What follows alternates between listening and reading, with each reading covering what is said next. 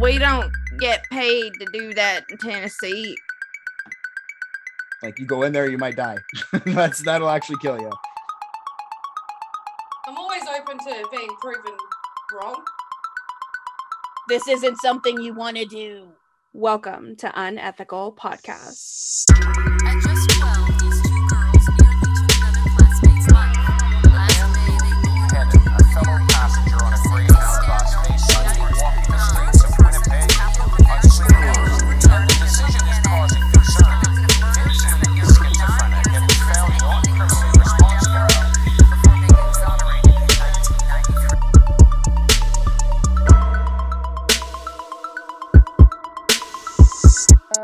Hold it up again. I need that for later. Celeste, we need, to, I know you're laughing, but I'm not kidding. we need to go to Australia, Celeste. Um, Uh, mm, no, I will not, sir. It's too So, hot. Maybe in um, winter. it's a 2000 and, oh, 2014 like restaurant managers convention. So they do like little booths and like we always have shit. Like we always have lots of shit involved in all of our conventions. Like in two weeks' time, I'm going to Cairns and they're doing a Burning Man festival. So like they're gonna like I don't know if I've got it, but at one of the festivals, at one of the things they did for us, they got little hats and they had like graffiti artists that could put like shit on your hat. Oh, So they, cool. They always do shit like that. Um, and yeah, we're doing Burning Man in a couple of weeks' time. Cool. Why does your country name places after perishable or non-perishable food items? Cans.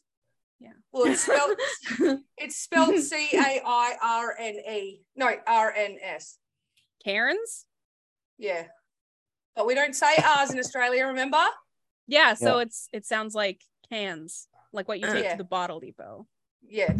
No, well, what do you mean? The bottle Like, depot? What is that? Do we you have take your containers for recyclables. Yeah. Bottle give they you call it for it. there. Oh no, no, you No, call it liquor bottle- stores the bottle Bottle-O's are our liquor, liquor Yes, stores. yes, I remember now.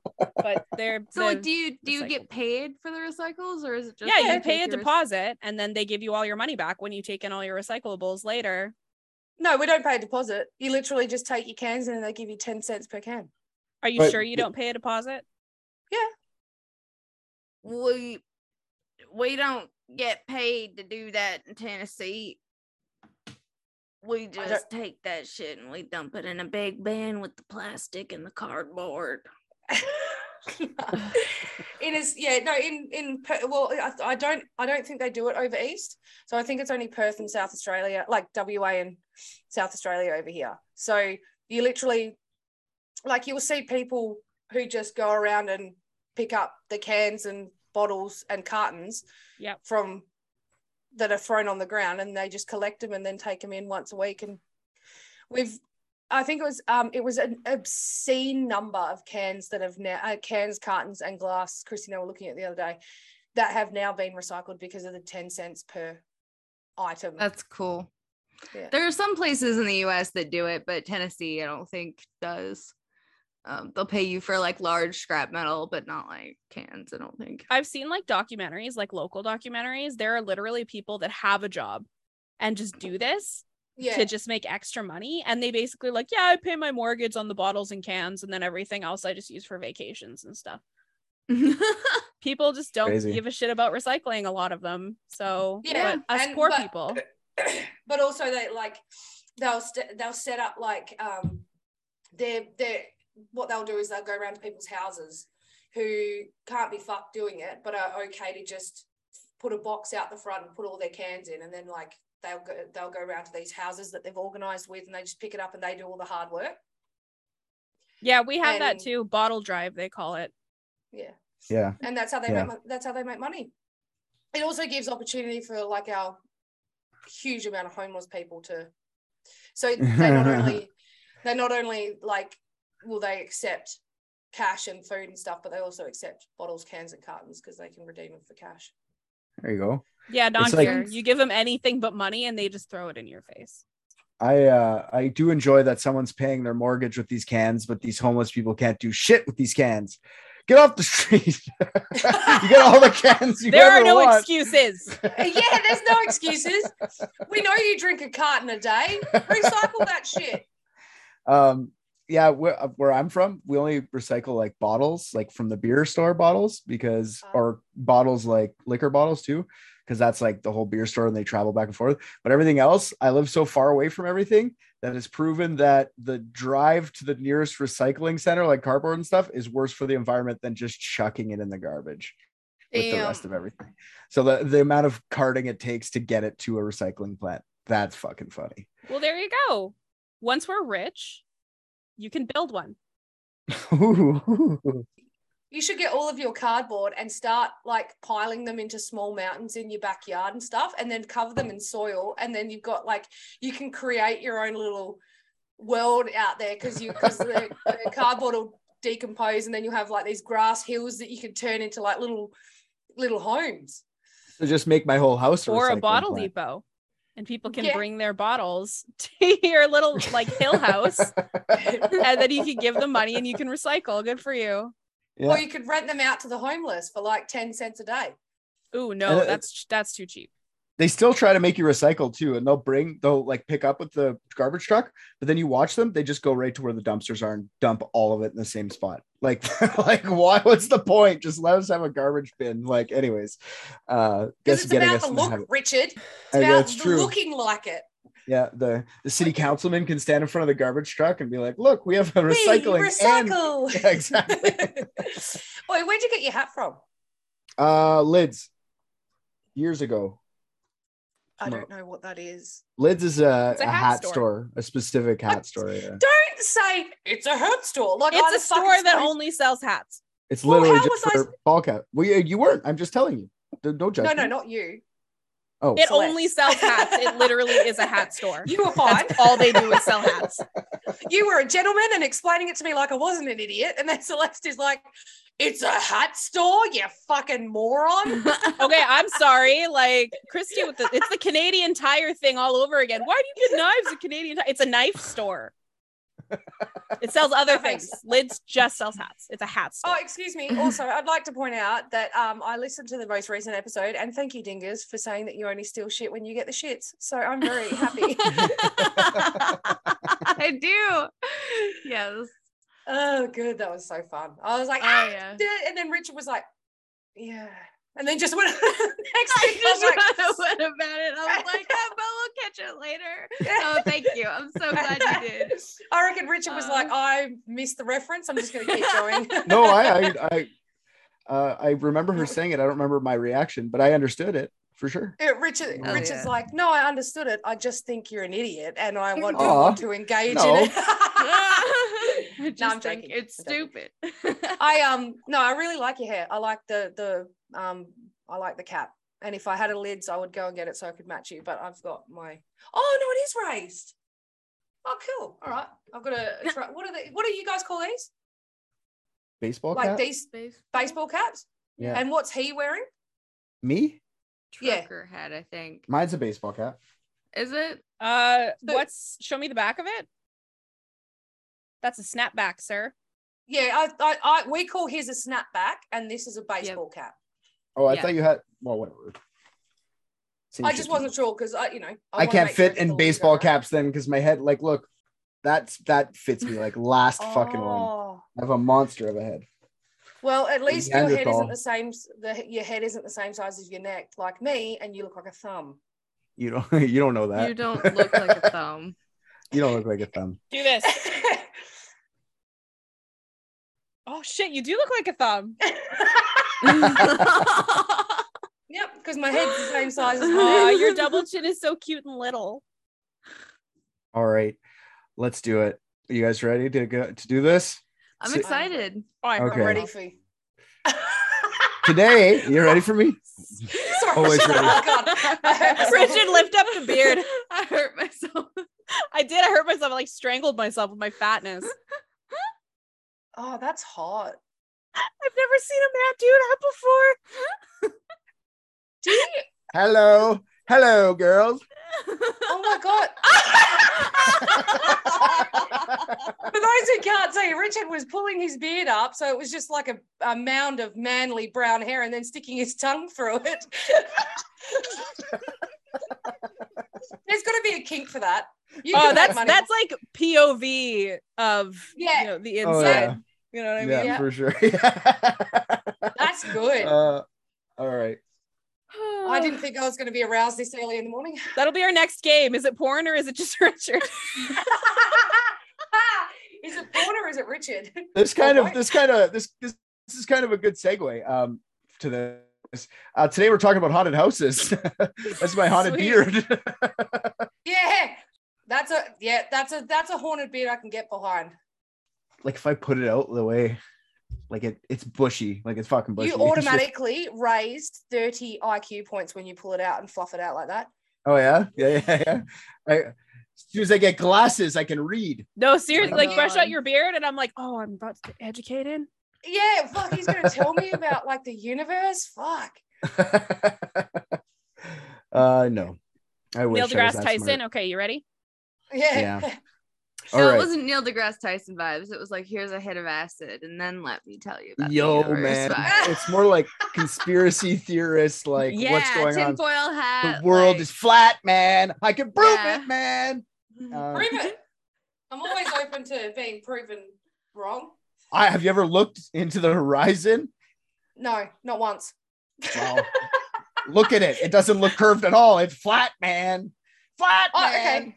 Yeah, oh, cool. But also by perspective, I'm not a very big human, and the world's quite large. I assume. Prove it, man. How do you know? Exactly. You assume. Prove it, man. Well, only because I've flown to the other side, the other- other side of the world. A Oh yeah. times Did and- you did you actually were you navigating the plane or did you just sit down in a VR machine, make it look like you're going somewhere and just land 20 minutes further up the road? I'm telling you, man, I could prove it. All right. I've also driven Uh, 20 minutes up the road, and there's no simulation. But I'm here for it. Look, if, yeah, look, I'm open to it. All right. so today we're gonna talk about haunted house. Did you guys ever go to a haunted house before? Like a themed haunted house, anything like that? Yes. yeah. Oh yeah. No, Oh, No. no, no. I, Really? I we don't have them over here. oh, right, Really? because you don't do Halloween.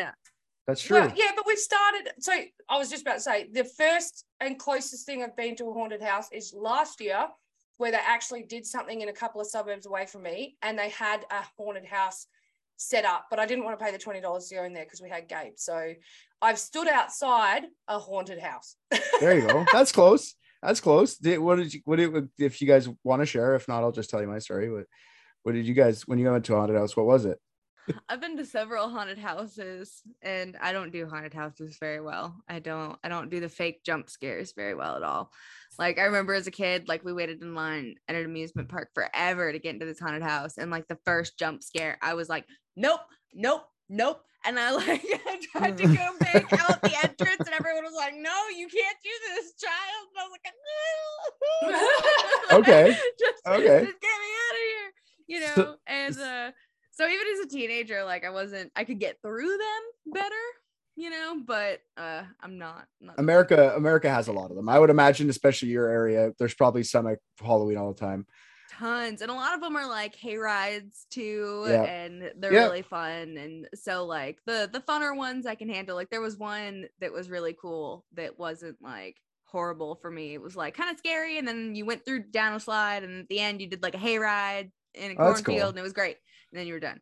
I feel like I feel like a, a lot of like young ladies got finger banged the first time in one of those. You know what I'm saying? Like I feel like that is like a preteen date. Like, oh, well, Oh, okay. those things are filled with teenagers. Yeah, yeah. like it's yeah, they're filled with teenagers. That's cool. Definitely not how our first finger bangs go. Not how your first finger. It's uh, usually in the pouch of a kangaroo. That's fucking racist. It's in a tree with a koala. oh, okay. Sorry, sorry, sorry. I didn't know you guys all got chlamydia the first time you got finger banged from the claw. I thought it was syphilis. Oh, whatever it is, they got some sort of STI. I don't know. what they are now. Chlamydia. I'm dead. Chlamydia. yeah, Yeah. no, it is chlamydia. You're right, and yes. Yes. Yeah. We all have chlamydia. Okay. No, ours is in the back of a uh, of a Commodore, uh, back of the bottle, uh, Commodore on the back on the way back from a bottle load, drinking five or six Cruisers because I don't want to taste the alcohol. I just want to blame it. I later. don't understand what any of that was. It's a car. And isn't that isn't that just a haunted car at that point? Isn't that the same thing? All right. Uh Celeste, what's yours? You said your house is haunted. Yeah, my house is haunted that I live in right now. What does that mean? What happens? Uh, so before I moved in, it was like the tenant before the last tenant. Look, the curtains moving behind her. oh yes, I remember this story. He died in the house. There's actually a part in my living room floor where you can feel under the carpet where the floor has been replaced. He melted all the way through the floor. In the basement, they built like a whole closet and thing so that that part of the floor could be covered. Um, uh, but anyway, uh, Oh he- my god. Yeah. Yeah, that's, that's I'm Oh no, That's- wait, I lied. I've got one after Celeste. I have done one, but it's not a house. Anyway, keep going. that story. Okay, so they covered it up with a fucking room in the basement. That's amazing. yeah, there's like a room that's built in the basement right under. I love this story. and it's like a, I put my board games in there, but it, it's like a metal closet that they put in that covers the ceiling so you can't see it, wow. and it's right under. But you can feel it on the floor. There's this part that's like this when you feel under the carpet, and it's where he went through. Wow. And do you have uh, like? Do you think your board games are haunted now? Like, do you think if you play Candyland, yeah, be because I keep fucking rolling ones. Hey, no, do you know what? I reckon he's. uh, I reckon she has placated. That's why she doesn't have poltergeists. Is because she put the board games down there, and the the ghosts like fucking sweet. We got shit to do for eternity. yeah, they're not bored. That's true. Yeah, usually bored. just they're haunting because they're bored. That's true. But no, I've done one, and it's not a haunted house though. But in Perth, we've got um the so Perth was built around the like well not built around, but it has the Fremantle prison that's been there since the prisoners were dumped there, and um you can go there and do a tour of that at night, and it's haunted. And you That's can also do the underground um tunnels where they tried to escape and stuff and also it's the only place that i've ever experienced like total total darkness because they it's so far underground it's like two or two kilometers underground or whatever and they turn off all the lights when you're down there Yeah, that's, That's- scary. yeah Darkness like But that there is was- scary. uh, sure. i've done that that was not that scary though caves are dark like that, and I love it. It's great. With bats Mines too, like quiet fucking. Yeah, mines are definitely. If you don't have your headlight on, it changes.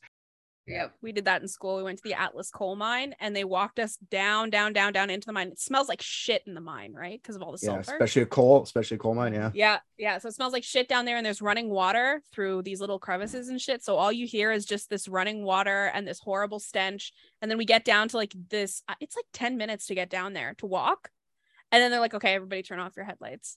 And then Mm. we turn them off, and it's the it's indescribable dark. yeah and Yeah. because when we're down there they put us in boats. So because the the the thing and because of our water like sorry because of our soil and we've got so much sandstone over here the water is crystal. So it and it um it completely reflects what's above. So it looks like it's an like infinite. Like it looks like it might only be this deep but it looks like it's Yeah, like yeah. incredibly deep. And they get us all on these boats on this water and then they turn off all the headlights and you're like I can't even fit, perceive where my hand is in front of my face. So if you're in a boat in water, you, then you are going through a cave, essentially. Bo's under underground this- going. I can feel my hand when it hits me. Aren't they called cenotes if they're underground?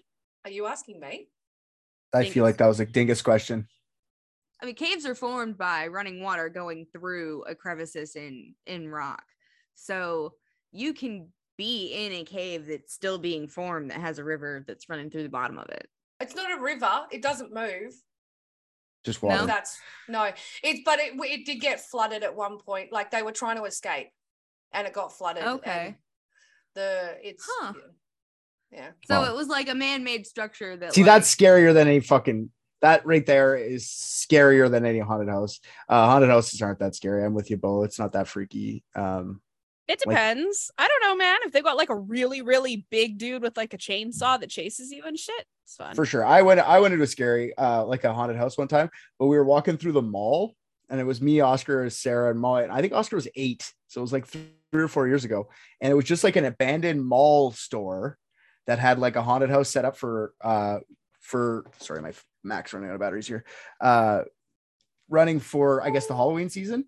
So we went there and it was like 20 bucks or something, and it's like extreme scariness or whatever. It was like 90s trying to scare me. I was like, whatever, let's go. And then when I I get to the thing, Molly doesn't want to go. She's five, like she's little. So Sarah's like, I'll stay out. Oscar really wants to go. And the guy, when I get to the thing to pay, he's like, Are you sure you want to bring that kid with you? And I'm like, Yeah, I don't care.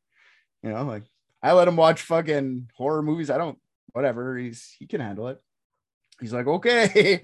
And there was no nobody there. It looked like we were the first people that ever went there ever. You know, it looked like oh man. going, yeah, no, it looked like like it popped out, like it looked like a ghost made this house. You know what I mean? It looked like looked like it just popped out of nowhere. That's crazy. Yeah. So we we go in and they give us two flashlights, a flashlight each, but it has like a red bulb in it. And it's dark, dark, dark, but the red bulb is like super light, like you can barely see with it, right? It just doesn't give you that much brightness.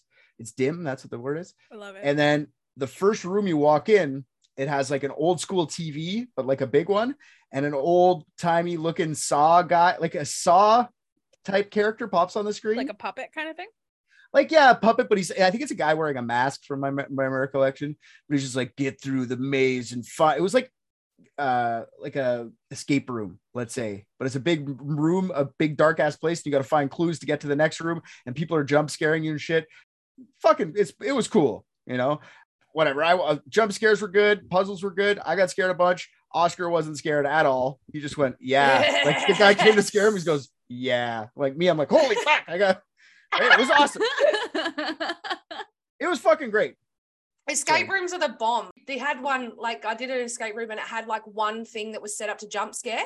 And like you open the cupboard, like you finally get the code, you open the cupboard and it's triggered to have a metal thing fall and have a, a fake rat come out of it.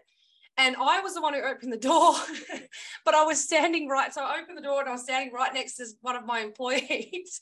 And it scared, I went, oh shit, and shoved her into the cupboard.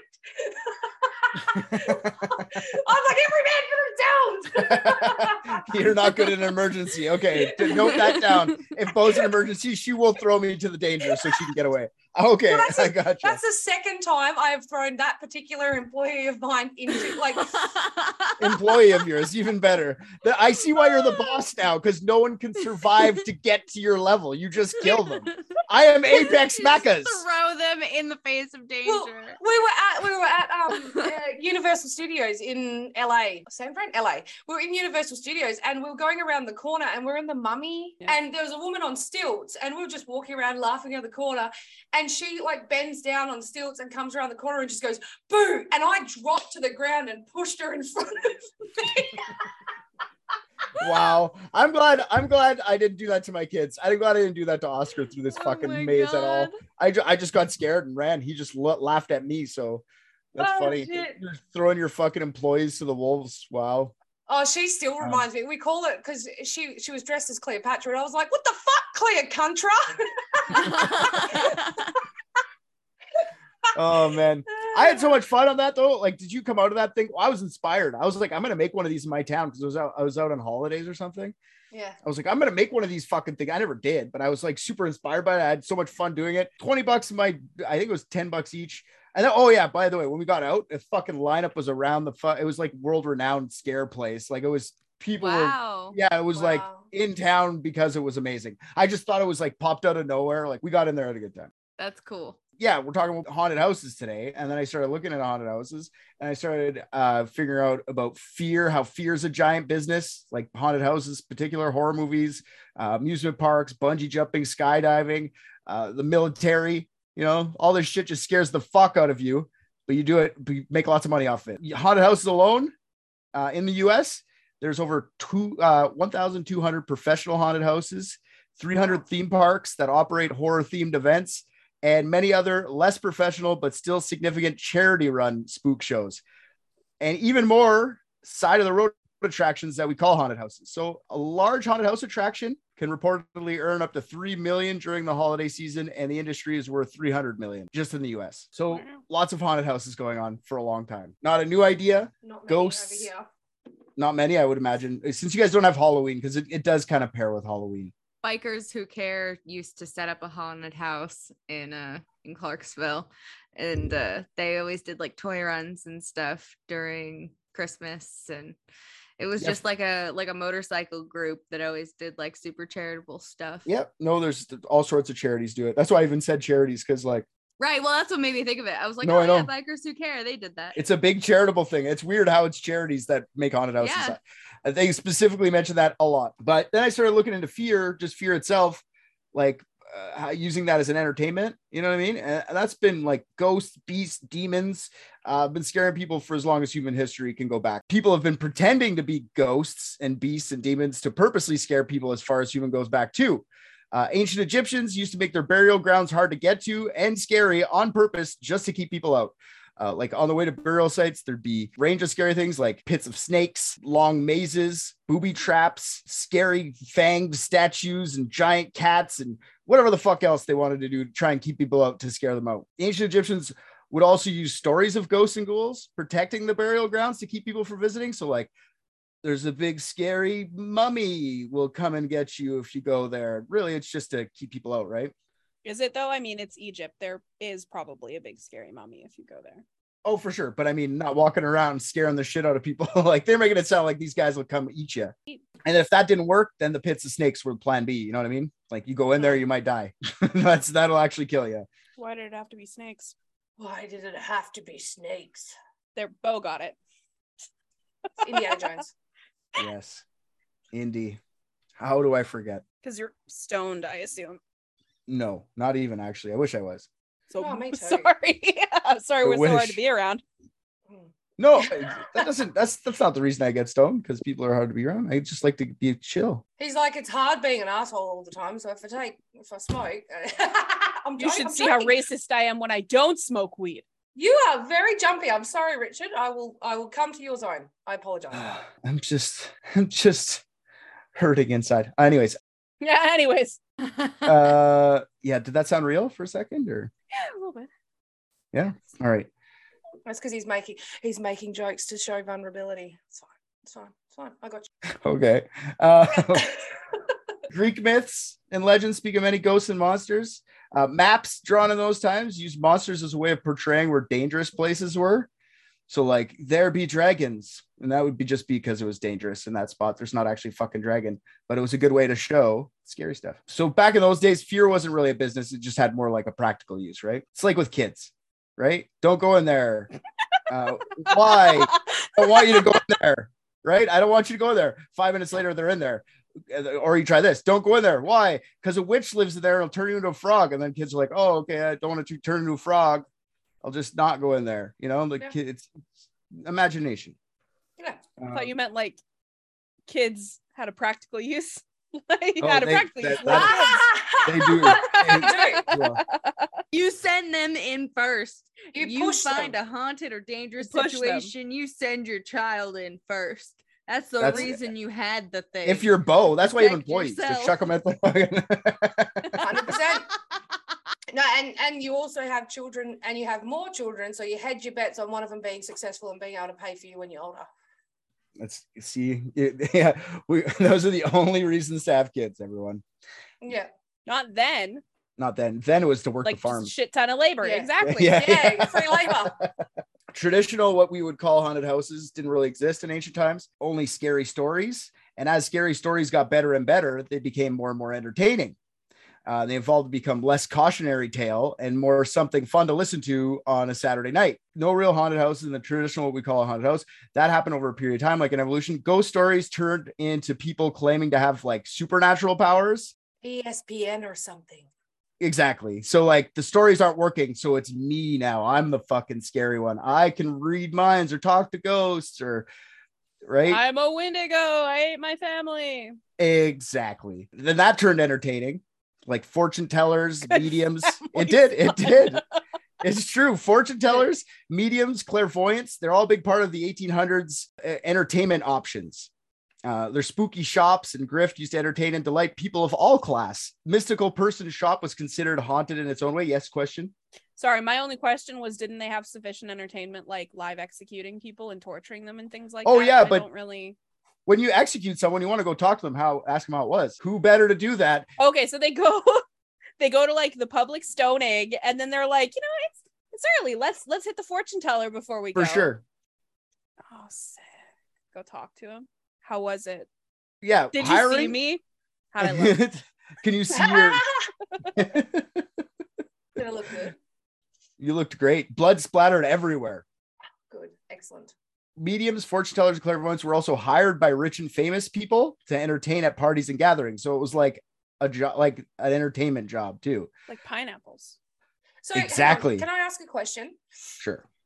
So did they hire them because they believed they could do it and they wanted to enjoy it, or did they actually just think they were entertainment entertainers and it was a joke?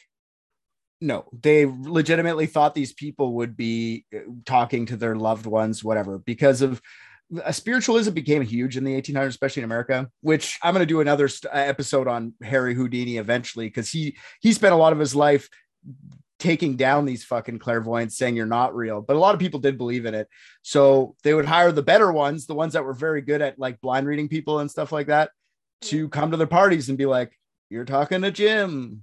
Does Oh anybody my have a gym in here? Is there a gym in here?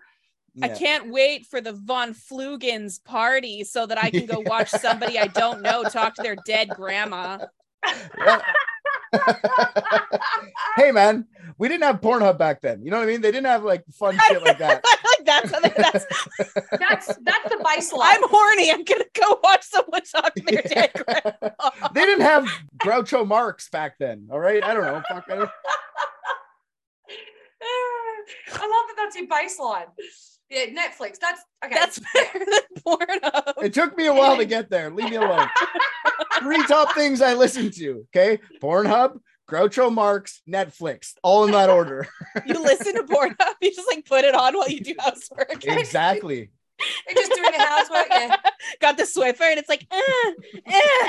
The Swiffer, the Swiffer. I don't do that. you don't Swiffer, but they're Not my dick. Oh no, not your dick. No, Richard. Well, she looked like she was making a jack off motion. no, no, no, no, no. Do you Look do what she's housework? doing. Not on my dick. I don't even wash my hands after I pee. I don't do any housework on my dick.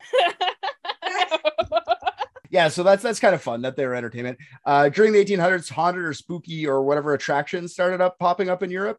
So it wasn't really a haunted house per se, but uh, in 1802, Mar- uh, Mary Trousseau toured her Chamber of Horrors ex- exhibition in Britain, shocking Trousseau. all though Yeah. Trousseau, Is it Tucson? Trousseau, Like Madame Tussauds, Tussauds. the wax museum? Yeah, isn't Yeah. it Madame Tussauds? Yeah. Tucson, Tucson. Yeah, she had a Chamber of Horrors exhibition. During with this exhibition, it was wax heads of famous guillotine victims that she molded from death masks. That's still there.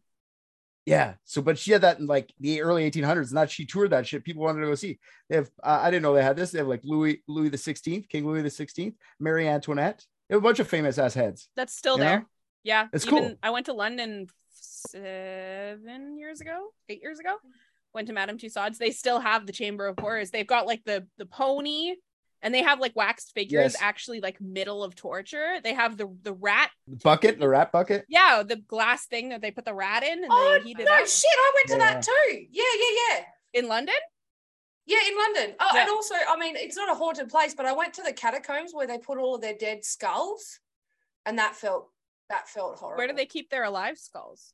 I I got a snort from Dingus. yeah, ever see that like side side note real quick? You ever see that uh, found footage thing from the paris catacombs where it's just some guy running with it they found the camera later they never found whose camera was who the guy was. He's like scared terrified running in the catacombs they just found a tape? Private oh my god. Private dicks. uh, it's a good one. It's just hard. Found footage. I was going to do an episode on found footage. It's just a lot of it ends up being debunked so quickly there's a good one with like a bunch of fires in LA in the 80s, and there's a guy going like, "Watch it burn." You could just hear him go, "Watch it burn." Yeah, watch it burn. But they figured out who it was eventually. But fuck. That would have been a good one. Look at Yeah. the whole city burn. Anyways, You do that really well. yeah, it was me. That's how they figured out who it was. it was That's you. who they figured out. Yeah. Later in the century came uh, the macabre stage shows in Paris. The Wow. Grand Guignol Gig- Guignol Theater uh, became notorious for its uh, on-stage depictions of gra- graphic dismemberment. That's all they did in that fucking theater, um, and that was open from 1897 till 1962. Oh, it's Okay, so they did have Pornhub. Yeah, yeah, they did. Yeah, watch it burn. Watch it burn. Watch it burn. dismember that bitch. No, man, back then it's like watch it burn. It's because when they piss, because they all have STDs. Yeah, that's true. That's true. Uh, what at that place, the the the Grand Guignol Theater, the actors and producers of the show used to rate how good the show was by how many audience members passed out from shock during that night's show.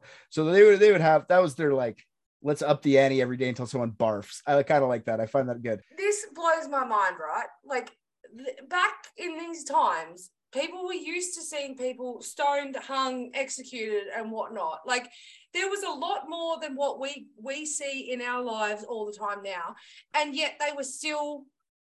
Oh, okay, I haven't seen anyone killed. Oh no, that's a lie. I saw someone die, but I haven't seen anyone killed. Yeah, but the internet. Sorry. I I also don't look at that, but like, Oh. So it's I'm the problem. Okay. yeah, yeah. but like they, they they they had so much more like death and plagues and like real big ill like and then all of a sudden they go to a theater and they're like oh lord that's too much. Yeah, let's like, not forget syphilis that literally made your parts fall off. yeah like and the smell it just doesn't make any sense to me. It's like i can walk down there and see a guy's knob fall off and then he vomit on himself and, and die and I'll go kick him into the street so that the death wagon can come and get him. But if I go to a theater and I watch someone get disemboweled, that is too much. Do you think okay, and this is me being legitimate right now. Do you think that the theater crowd is the same watch execution crowd?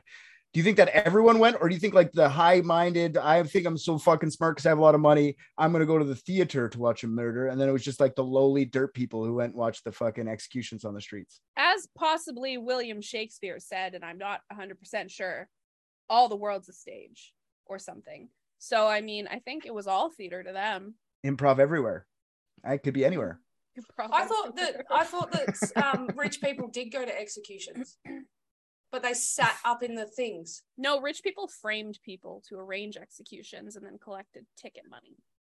I think it- like the the the maybe I'm wrong. Like maybe a, whoever ordered the execution, but not like the whole society, like the whole high society. I don't think they would come like rolling in on their fucking carriages and shit. It would just be like the poor ass people who fucking throwing potatoes at each other and said, "Oh, let's stop for a No, second. that's a good point. Maybe they just passed out because they were starving.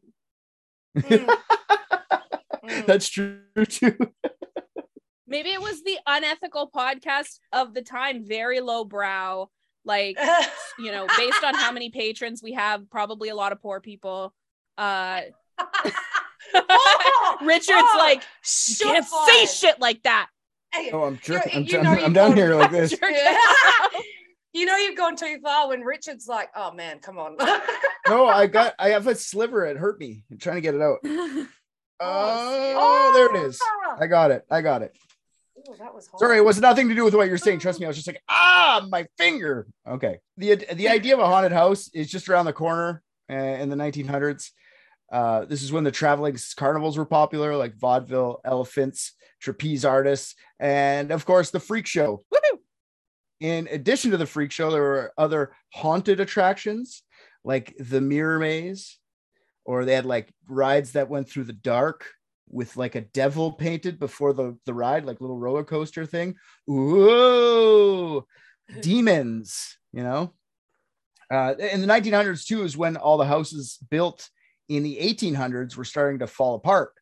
So, to keep kids away from the dangerous buildings that were falling down, uh, much like the Egyptians and their crypts, adults used to use the ghosts and ghouls as a way of keeping the curious kids from getting crushed in a building. So then that's when the haunted houses first started. They're going, all those old houses are, they got old Civil War men running around beating their slaves. Stay out of there. The first professionally built haunted attraction was the Orton and Spooner Ghost House. Right away, it doesn't sound scary. It's not that scary. If you look at it, it's still around. You can go look at it. It's like a fucking little shack. It opened in 1915 in the UK as a part of an Edwardian fair. Uh, at the time, the Grand Guignol was still scaring audience members each night with its graphically staged horror entertainment. But the Orton and Spooner House was less of a performance and more of a hands-on attraction. And the, the, the poorer people could go. Spooner. Spooner. Spooner. It doesn't sound scary. Like Spooner doesn't No. sound. It doesn't sound scary at all. Wasn't Spooner on the Mary Celeste too? He gets around. Yeah, uh, Captain Spooner. Since the early 1900s, the haunted house themed places have been growing. Uh, they were so popular that even the poor people used to set up their own versions of the Orton and Spooner Ghost House to entertain their neighbors and anyone who couldn't afford a ticket. So, like, class down even further. Uh, and then in 1969, Disney opened its Disneyland Haunted Mansion. Uh, it was a lavish mansion with a pristine exterior. It is, I guess, it's still there. I've been Uh, there. That's a Yeah. that's a bit off brand. Haunted Mansion? an old haunted mansion not really you'll see why like uh, they, they like it, it was meant to be a walkthrough event originally but disneyland had a hard time keeping people walking and the line moving steadily so that's why it's like a ride now so people sit in a train cart known as doom buggies and get wheeled through a dark ride and haunt uh, walt took something that was already there but commercialized it and is massively successful theme parks course. Fun fact. Did you guys know that they have a problem with people dumping ashes there? Because a lot of people apparently want their ashes left at the Haunted Mansion in Disneyland. That's cool. Really? that's not a problem i don't know why they think that's it's a problem actually like a problem. I like see somebody come in with like I, It's a huge problem around the whole park too. Yeah. If they find you spreading ashes anywhere in the park, there's stories of there's stories of people like having a heart attack and dying at Disneyland, and the Disneyland employees will pick them up, drive them to the gate outside, so no one actually ever died at Disney Park before, Yeah. ever. So they just say it was in the parking lot. It wasn't here. That's fucked. Disney's a whole separate story, but he Disney's took fucked. yeah, Walt Disney took his inspiration for the Haunted Mansion ride from two different places. Uh, the facade of the Halloween Mansion uh, ride looks basically like a copy of the Evergreen House. Uh, the Evergreen House is just a mansion in Maryland that was built in 1803. They both look pretty similar if you go look them up. The other inspiration, uh, you guys probably heard of this. The other inspiration for the Haunted Mansion comes from a quote unquote real haunted house in San Jose, the Winchester Mystery House. Have you guys ever heard of this? I have. Why have I heard of that? supernatural. Uh, the Winchester Mystery House was first just a small piece of farmland. It was purchased by Sarah Winchester after she inherited $20 million from uh, the death of her husband, William Wirt Winchester of tuberculosis. So, William Wirt Winchester, Wirt. WWW. Wirt, I love it. Word. Oh my god. Word Spooner. Sorry, keep going. they, these Winchesters are exactly who you think they are. They're the Winchesters of the guns, the gun Winchester people. yep. so she even got a piece of the Winchester Repeater Company, and that in that role, she was earning something like a thousand dollars a day, which is 31k in American dollars today. So she was fucking loaded A day. a day A day. in guns. Correct, gun I'm sales. wrong, I'm in the wrong job. Yeah, we got to get into guns. we got to get into the gun, the gun business.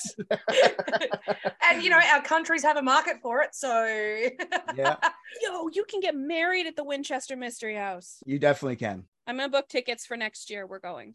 It's freaky as shit. So to get married. Uh, yeah, uh, all of us together. So, as wealthy as Mary Winchester was, she wasn't immune to tragedy, as her infant daughter had died not long before her husband had died. So she buys the the farmhouse in 1886, so she can build the house of her of her dreams, I guess, or nightmares or whatever. Uh, so she begins construction almost immediately, and eventually building it up to a seven floor mansion with two basements. Question, Celeste? Yep. Did did she? Are build we it- raising our hands now? I just thought we interrupted. Did she build it? With, did did she build it with the intention that the infant daughter and the husband would haunt it? we'll we'll get there to a to a point. Yes. oh, really? Oh, Yeah. So it ends up being a 24,000 square foot uh, mansion, having 10,000 windows, 2,000 doors, 160 rooms, 52 skylights, 27 stairways and fireplaces, 17 chimneys, 13 bathrooms, six kitchens, three elevators. Rare for the time, but it also had indoor plumbing and running hot water. Yeah. Six kitchens. That's ridiculous. Yeah, no, she was one that's person. ridiculous. Yeah, that's stupid. It has 40 staircases. Uh, 40. It has 40 set. Well, maybe it has 40. Not to Sure. fact 40 check you, but it has 40 No. staircases. I I looked at it all a bunch, but I mean, sure, it could be 40. Maybe I maybe I added those together by accident. Maybe it's 40 stairways and seven fireplaces. 47 fireplaces. Okay. That's too much. You don't need that. How many people live in this house? One. One. One. That's one. stupid. well, when you have when you're making 13 or what was it? Uh fucking 31k a day. Get a really good blow habit. That's what you should be doing. 46 fires just isn't cozy enough. You need that 47. Exactly. No, get a really good blow habit. Hire yourself around the clock prostitutes. Yeah, but you're gonna offer them a place to stay. How fucking But you like, don't need how many bedrooms did you say? Uh, there is 160 rooms, bedrooms. Six, 160. she can have up to 159 prostitutes there at any given time. Perfect. She's only got one fanny. If you're gonna get to this, Richard, I'm sorry, but from what I heard, she was so like stricken with grief from her loss that she just never wanted to stop construction on this house. She just kept going. Yeah, we're, we're getting there. Yeah, for Okay. sure. She, yeah, she she never actually had any plans for construction, Oh. Bo. It's not like she made a plan. She just kept Okay. building. All right. All right, Uh, fine. And when I say kept building, uh, from the time she started construction until her death, she had carpenters and contractors working 24 hours a day, all day long, every single fucking day. Did she okay? Did she raise a single hammer? No, are you kidding me? She's rich. Then then okay, that's Nah, prove it. I don't know, man. There's check if there's bodies in the wall. The mansion was built Mm. so haphazardly that some rooms were built over the exterior of the house, so it had windows inside the same room, like to the next room. Nice. All sorts of weird staircases would be added, uh, all different sizes and shapes.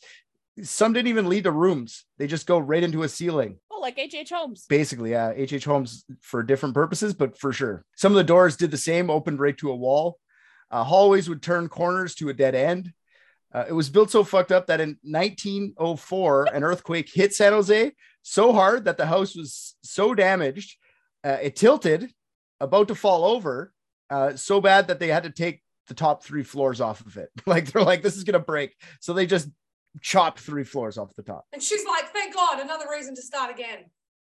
yeah That's funny. She's walking up and down the hallways with the contractors, and she's like, "We need a door here. There's no room. A door. I said a door. Oh yeah we need people stairs to go to where? I don't. I said stairs. All right. Do you have money? Do you have money? Lots of it. Okay. Come on, boys. Get in here, Guido. Build her up. Gustepo, let's go. A lot of kids' college funds, probably. Like, good for her. She gave a lot of contractors work to do. Over the 40 years that the, ho- uh, the house was being built upon, rumors swirled that Sarah was trying to build a haunted house. Ooh. She would say she would have daily seances with local mediums to find good spirits. That's what she was looking for. Like a fucking applicant. yeah, she, exactly. She was making Can I see your references, please? I want one personal reference and one professional, One professional reference. reference. Yeah. Have you ever Mm. haunted anywhere before? what was your experience? Why did you leave your last haunting? Are you currently employed? These good spirits are who she was building the house for apparently. So the spirits were making the calls on what rooms to build. So like they would get a medium come in and like super bullshitter obviously and be like i need another fireplace. Only 46 there needs to be a 47th and she would build them because that's what the good spirit wanted. My God. there's a whole episode to do with her. I'm not doing it today, but uh, I just wanted to give you a little bit of a background on her. She died in ni- 1922 and it finally ended the construction on the house after 40 years, like I said. Oh, that's bullshit. Her ghost is fucking mad as hell, demanding Yes! more shit be built. Yeah. The yeah. ghost is like, my kids should have continued this. Oh, no, did she have kids? No, infant daughter died. Never mind, as you were. If you had fucking survived, you could have kept this going. But if you could just materialize yourself, you could keep this going because she definitely Yeah. lived there. she was haunted. But whether it's haunted or not, uh, the house, its strange design and mysterious past was perfect for Disney to steal and make money off the idea.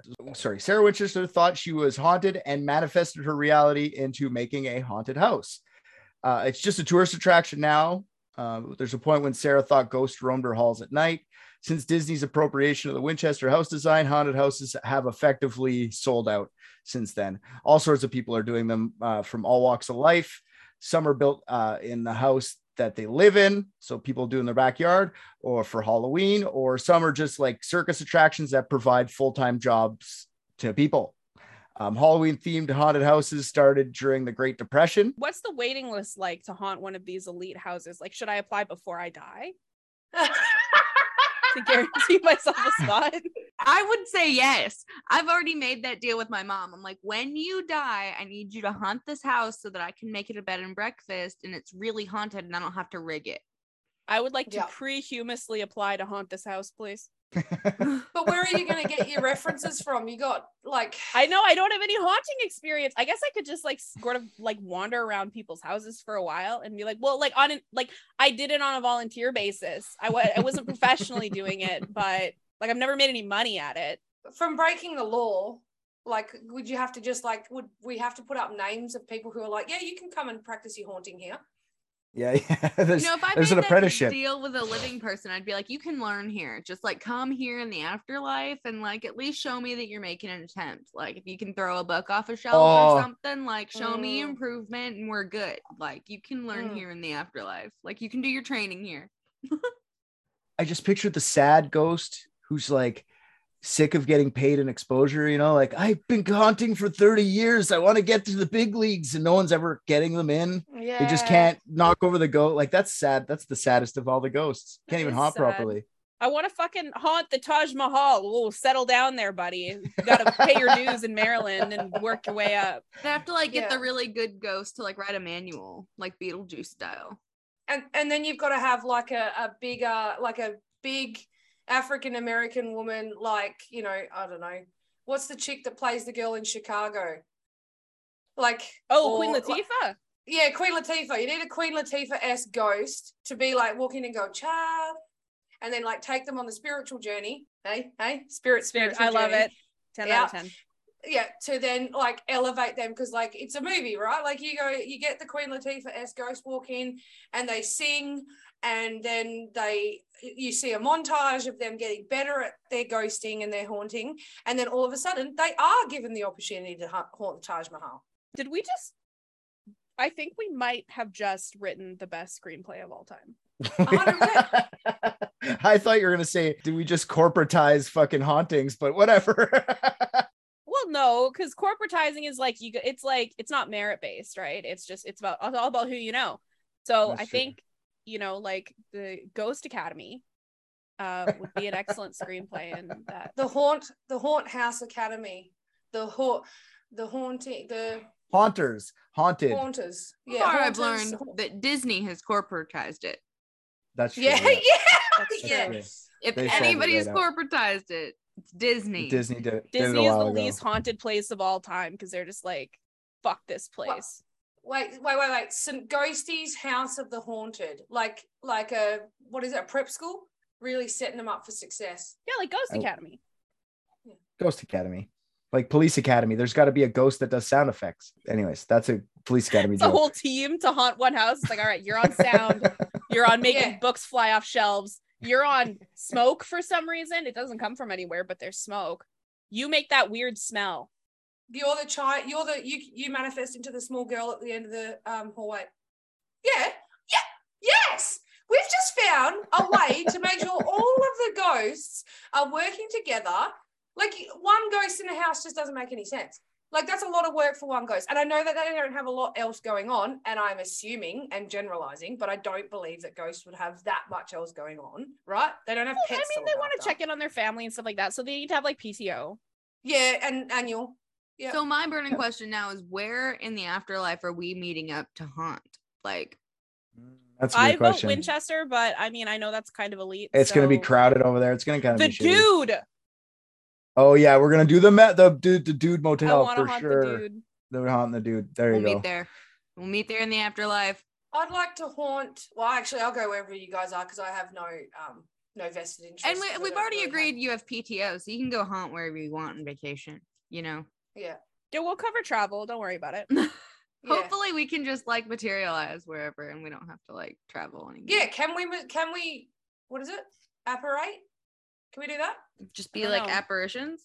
TBD. But if we can't, we'll cover travel for for seeing our families and things like that. Because then I'd like to haunt a, an airplane. So you Mm. can just go wherever you want because you can't apparate. We're contractors. We're we're haunt contractors. Haunt Or contractors. subcontract out our haunting. We can be substitute haunters. yeah. It's like, all right, our ghost is off this week on PTO, and we're like, yeah, no, we got it. Like ghost TSEA, where they like check you before you get on the plane. I don't know what they check you for. I don't know. Are you corporal or not? Yeah. They just put your hand through you, goes through you, get on the plane. Yeah. If it stops, you're human. You tried to trick us. Get the fuck off Have plane. you ever dragged somebody down the stairs? No, well, I get what you're saying because realistically, it's not in our best interests as ghosts to drop a whole plane. Like, we don't want the plane to crash and everybody to die because then we lose. Like, we don't want that. We want there to be enough speculation that people continue to come back. So, I reckon to be able to get on a plane, you have to show that you're not totally malevolent and you are. Exactly, right? Like I'm not here to make You're friends. there to just scare people. you know, I'm here to just like Ghost agent mistakes in airports are how these flights go missing. That's the Bermuda Mhm. Triangle. That's where MH MH270 went or whatever it is. Yep. That's what happened. Right. Yep. Some ghost was like, "We're done. I'm taking this whole plane with me." Yeah, and they and he lied on his application, and they didn't do enough of a background check. Yeah. It's exactly how it happens. If we just had better control, better regulations around, The spirit world. yeah, yeah, I feel like this is like Beetlejuice too, because there's like a whole society of dead. Like that's part of the Beetlejuice people. There's, anyways, where was I? Oh, sorry, afterlife planning continue. that's okay. And no, no, no, no, we've got we got a whole life ahead of us to figure this out. you don't know that. Or it could yeah, be I right. mean a whole life is speculative. All right, Halloween themed haunted houses uh, actually started popping up before um, Disney took it over during the Great Depression. Uh, it was a way of distracting the poor youth into not getting into mischief during the Halloween season. Uh, the same reason they invented trick or treating, a way to bribe the kids into not causing vandalism, property damage, and harassing the public. I didn't know that, so I had to put that in there. I didn't know that's why. There you go. Yeah, people are just fuck shit up, and everyone's in the Great Depression. Like, we're too poor to fix it, man. Here's some candy. like, I love it. They're too poor for candy as well, wouldn't they be? They just gave him like soda crackers. Yeah, here's an apple and a dry piece of bread. Fuck off. Yeah, yeah. uh, later on, after Disney took it over, certain charities started to see the value of haunted houses and decided to get into the scare game. In the 70s, the Jaycees charity began decorating abandoned buildings or fields as haunted attractions to raise money. Money. What are the Jaycees, you ask? Uh, the first time I ever uh, heard about the JC's was with the J the John Wayne Gacy story. Um, Junior you guys remember? Christians. Yes, and he was a big part member of the Jaycees. So Was young right? men. Yeah, it's something like that. It's uh it's J A Y C E E. I don't know if it's junior Christians, but they were young men. They were all like 18 to 25. Jailbait Christians. Yeah, yeah. Basically just volunteer their time to help out like around the community. It was like a good way to like get into politics. The- Little did I know, Gacy, he was into the whole building a haunted house. He could have just brought them to his house. He had the Mm. worst haunted house of all. I'm sure there's little children in there haunting. Well, I guess it's torn down, but that would have been a very bad haunted house. The Jaycees became so well known for their charity haunts that two members of the Bloomingdale chapter, uh, Bloomingdale, Illinois chapter of the Jaycees, Jim Gould and Tom Hilligoss, Hilligoss, decided to write a book on how to make haunted houses in 1975. It had ideas for where to set up haunted houses. Step one, buy a house. Step two, die in it. Yeah, Step three, melt through the floor. Ah, optional. okay. Yeah. uh, it had ideas on how to where to set up the haunted house, uh, FX makeup used in these hauntings, and many great marketing strategies. Um, Twenty thousand copies of their book was sold, and Gould and Hilligoss became the first experts on haunted houses. Gould and Hilligoss formed the haunted house company and were very successful in selling all things haunted house related. The same stuff that they had in their books, like special effects makeup, costumes, lighting, marketing materials. Fun fact: these guys are also the two that created Santa's Village, the first Santa's Village ever. It's off Um, That brand. feels a little off brand. I know it is. Got her. You quick draw Celeste That's smart. Get both sides of the market. for sure. Smart. That's like a quarter of the year of the market. There are other. Did they also have like Fourth of July town and Valentine's uh suburb? They they oh maybe they created like the big swan things, the the love swan oh, the things. you pedal float around on. swans. Yeah, Yeah. the St. Patrick. Yeah, they invented like green beer too. Lots of green beer and so they pubs. just they just cornered the market on the holidays. Yeah, and and, and Smart. Yeah. Um, Gould and Hilligoss fireworks for all your Fourth of July explosions. But then they could make sure that the explosions are malfunctioning and then have more for their haunted house. Right. See, it's like it's a never-ending cycle of holiday cheer Ah. and fear. Ah, Um, Santaville. Santaville. It's all designed right because the reindeers can give them rabies, And then on St. Patrick's Day, the green beer is actually just like straight up arsenic. And then on what was the other one? Valentine's Day. Uh, I mean, it's hard. The to boat sinks. val- The boat Oh, sinks. Right, the swan boats can sink. Yeah. Yeah. That's true. Yeah. Or just broken hearts. Well, know? hear this. Fake haunted houses have uh, had real horrors in the past. On May 11th, 1984, the haunted castle at Six Flags Great Adventure in Jackson, New Jersey caught fire. At a boy, yeah, mission oriented. There you go. They did it. The attraction set up it was set up in 1979 as a temporary attraction, but it lasted uh, at the park for five years in its temporary temporary state. The haunted castle was just a spooky maze and would have visitors travel through narrow corridors until you got to the end of the maze. It was dark, spooky sounding, and costume workers would come out and scare the fuck out of you as you passed through. Kind of what you were describing earlier, uh, Dingus, from your experience, right? Uh, one got one guest got so scared eh, of how dark it was and pulled out their lighter to help illuminate their way. Oh. The lighter lit up the padded foam lining of the interior of the maze. Um, this happened around 6:35 eh, p.m. and the fire quickly spread throughout the attraction. The fire department was called and the fire was Yep. put out by 7:45, so an hour and 10 minutes. I bet it's like even works out even though like I mean if they hadn't padded the walls then people would have just like cracked their skulls open trying to run in the dark. So it would have worked out about even, I think. there was 30 people in the attraction at the time and the blaze uh, most of the people got out um, seven people were treated for smoke inhalation while another eight weren't that lucky they got trapped inside and most were burned so badly that they're unrecognizable Was lighter guy one of them? yes i believe so Well. um, Well, karma. the It's forever now. yeah uh, the eight victims were all between the ages of 15 and 18 Oh. That's not great. They just went there to get some fucking necking on the way home. That's sad. finger blasting now out of the eight seven of the victims were discovered in a corridor near the exit so they couldn't they were just they were so close they just oh, like that movie theater. basically yeah uh, six flag and two other managers were sued for aggravated manslaughter. Uh, it took 13 hours of deliberation for the jury to decide that six flag was not responsible for the fire because they were just following the laws that were required to follow when it came to temporary structures within the jackson township's building code. This tragedy prompted a new section of the building code in the National Fire Protection Association entitled Special Provisions for Special Amusement Buildings. So they just made it super generic. Special. Yeah, this now requires special attractions of such a type. They would need the sprinkler system, smoke alarms, uh, amongst the other things. So if they just would have had sprinklers in there, these kids probably would have survived. Halon. I would have fucked up real good. That would have got everybody. Yep. Question. Yep. Where is Six Flags? This one, the one that this happened at was in New Jersey. That's very American. I feel like that Yeah. wouldn't slide here. We'd be like, "Mm, I don't care if it wasn't your fault. Fuck you. Pay out. Oh, for sure. Not in Mm. America. Plus, it was in the set like the the Mm-hmm. early '80s too. It's a little different time. People were like, "You fucking did work hard enough" or whatever. They just Bay Street. I don't know what the fuck they're saying back then, but yeah. So as the horror genre of movies and media changed uh, over the years, so has the haunted attraction. Uh, there's many old style attractions out there, like the Disney Haunted Mansion, but there are new gore slash survival themed attractions that are out there today.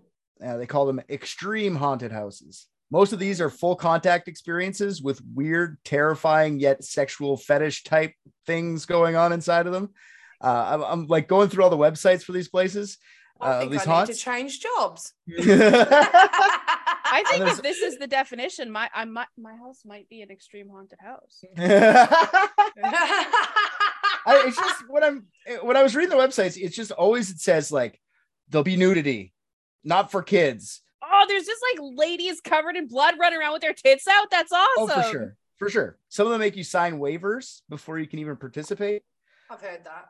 Yeah. There's one called Blackout that's in New York City and it's toured all over LA and San Francisco, all over the states, really.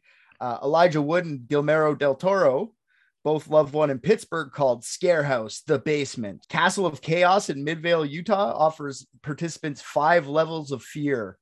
All right. Lowest level of fear, you can stave off monsters with your glow stick. At the highest level of fear, you can get dragged through doorways. The actors Yeah. All right, it's fucking on. Crack. yeah, exactly. All the monsters are like, oh, Come on. Come on, Melvin. We got these guys. All right. Um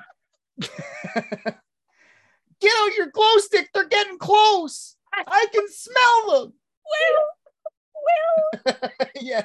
Well, Yeah. we're all assuming that they're those tiny glow sticks. We could be like they could be this big and this Yeah, big, yeah. and you crack them and then crack the person.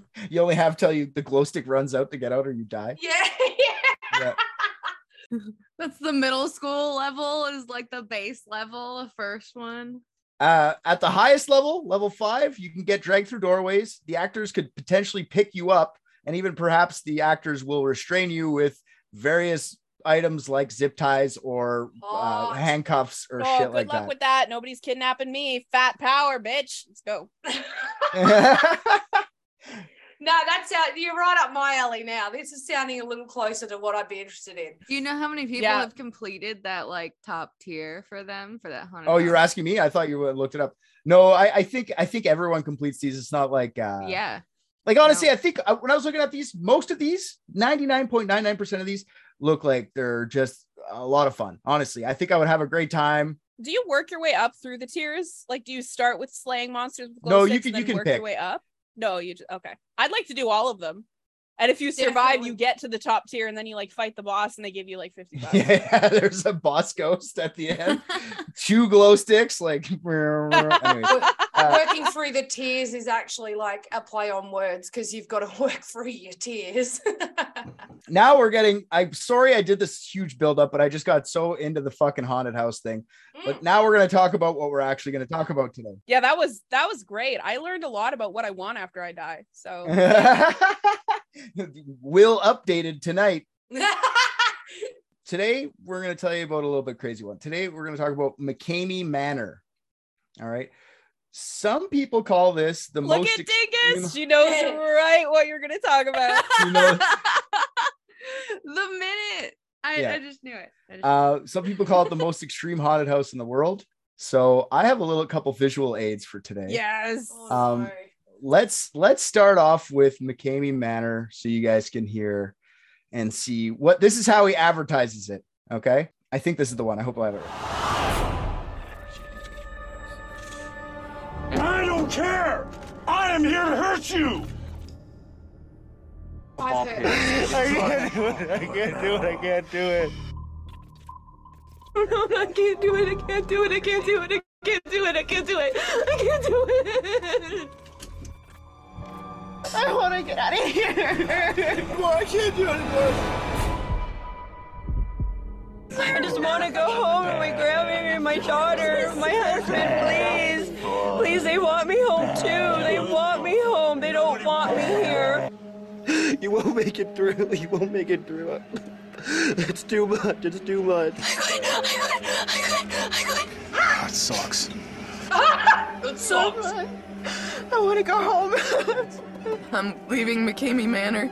Thank God. Do not come here. Please let me out.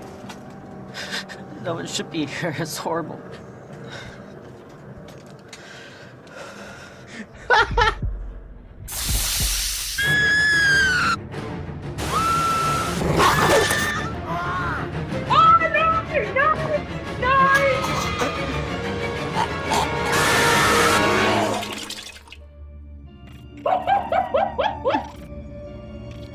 I think it's every possible horror movie there is, and you could combine it all in one, and this would be that would be it. It would be the manor, right there. Um yeah, so no. yeah. Look, Oh. look, the steak and the spider just feels like I've walked outside. But those cockroaches, no fucking thank you, crawling in my mouth. Go fuck yourself. I don't want anything to do Uh, with that. See you later. That is a terrifying video. I don't care what anyone says. That is not doesn't look fun. That just looks like a bad time. But I love how uh, what I do want to mention before I continue here is that this was like a lighthearted, what are we going to do after we die thing until I showed that video and the horrified faces of Celeste and Bo were amazing. I was just watching. Dingus already knew it was coming. So Dingus, I could tell Dingus, you two were like, what the fuck just happened? It was the dude with the fingers The in his mouth. Not the one with the wrench where he had the wrench clipped onto the inside of his mouth.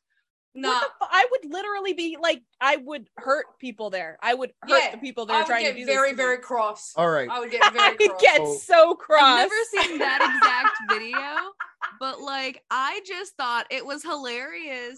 I, I think it's hilarious that one lady who's like, I just want to be back to my grandbabies. They don't want me here either. You signed up for this. Yeah, what- you, that- you signed the waiver and you paid these people to do this. Like, what are you doing? Uh, before I go too far Yeah. into what we just saw there, I just wanted you guys to understand why I got into haunted houses. That uh, I was like, "What the fuck is this?" Molly showed me this. She was on TikTok. She's like, "You ever do an episode on McKamey Manor?" I'm like, "What is a McKamey Manor?" I'm like, "What are you watching on TikTok? Give me your Yes, fucking you- electronics." Get off TikTok now! yeah, no more like no more TikTok. Oh, I can only imagine. I can only imagine as a parent. You Yeah, no. I don't uh, want to be here. I don't want to be here. Please let me go. What are you watching? Yeah, that was fucked. That was absolutely fucked. but she came in clutch with the episode, Yeah. though. You gotta give her that. I, there's no point in fucking policing it to that extent because, like, at a certain point, they're just gonna get there anyway.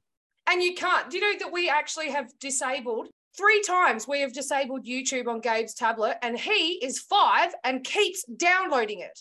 Like three times we've disabled it. That little it's fuck nuts. knows how to get in there and upload it. And guess and what? I walk in and I hear all this shit. Like he doesn't act. He just watched stupid YouTube. Like he actually doesn't watch too much. But there was one time that he was watching a Sonic thing that they just cut to Sonic. That was like a drawn like Sonic had teeth and he was eating the corpse of something. And I was like, no. That's Sonichu. Yeah. No, it's a thing. It's it's called Sonic.exe. It's a big thing. Jack knows all about it. Yeah, I, I my ears are up. Molly showed me this. Okay, I'm gonna look into this, and I started doing it. So let's get let's start at the start here. The guy who owns this is a guy named Russ McKamey. Okay, apparently he's been fascinated with haunted houses his entire life. That's what he says. Ever since he's been as a child, ever since he went trick or treating with his parents one time with his dad, he saw a makeshift cardboard haunted maze on someone's lawn, and then he had to like crawl through it to get to the bowl of candy. Scared the shit out of him as a kid. Loved being haunted ever since. Is part of it to see McCamey on your face? Excellent. I, I don't know. I'm gonna go with I'm gonna go with yes. I I Non-rhetorical. uh, I was just gonna breeze past. My fault. Uh, no. A yes. I don't know. Um, I don't know. I'll let you know. I'm signed up. Where is, hang on, where Uh, is it? Where is this place? Tennessee. Now we'll get into it. It moved all Is over that- the place. have I you don't remember what town it's in. No. But I haven't been to McKamey Manor. Go. No, I'm not gonna sign up for that. No, I don't want that for you. I don't want that for you. I'm not. I'm not strong enough to handle that. I'm gonna tell you right now. Mm-mm. So this is just McKamey Manor straight up. This everybody gets the same experience. Mm, to a point. We'll we'll he has okay, we'll get to it. Because he he has Sorry. different haunts every couple of years. No, it's all good. This isn't haunting though. This is like That's what he calls. Abuse. yeah, this Physical is abuse. this haunted. Well- this is like Texas Chainsaw Massacre in real life. That's a No, horror. it's consent though. You got consent, so you Yeah. Anyways, well, okay. yeah. Horror house is a little bit different. yeah, yeah, I guess it's it's yes. Okay. So try to dig on Russ McKamey. He's not that popular of a guy, so there's not really that much on the internet of him. We have a lot There's of a one bit- star reviews. Haunted house sucked. They put cockroaches in my mouth. I shat myself. It's I shit myself in your thing. It they wasn't wouldn't let me go home to my grandbaby. All right. Well, uh, I'm not even going to say anything on that because we'll see. So there's not really much about his early life. There's a few things I did find out about him though by digging all over the fucking place. Okay. So he's he's in love with acting. He's he took theater studies in college before joining the Navy. All right. Uh, he was in the Navy for 23 years. So he's gay. Yep. Coming from the gay person, I guess that's true. Oh no, he McCamey on the poop deck with the semen. yeah, good. Anyway, he was also like while he was uh, at sea or whatever, he was haunting people on board his ships. So he would make haunted houses on the ship so no one liked him. Yep. makeshift. No, they people loved it that he did that shit. He would make it with haunted ships that are on board. After the Navy, after his 23 years in the Navy, you, you already started McKamey Manor a little bit before, but he became a wedding singer. Here's a video of that. I'm so fucking glad that after saying he was a wedding singer, you're like, here's a video of that. Like, thank God you came Yeah, in here- so clutch. Here's a video of that. Share with Ready? audio. Oh, Share yeah. with audio. I need to hear this. Uh, this is the only thing I could find of him singing. It's not at a wedding, but here it comes. This is dedicated to uh, all the out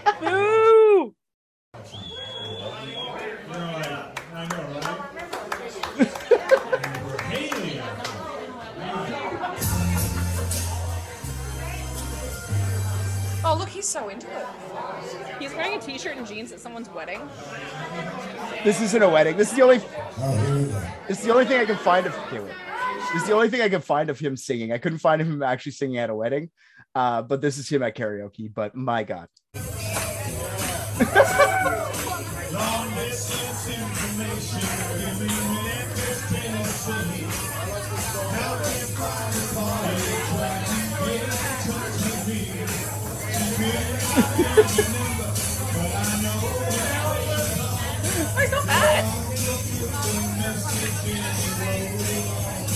it's so fucking cringy. I love it. Um, I don't know how much music we should play because they're probably gonna fucking copyright fuck us on YouTube again.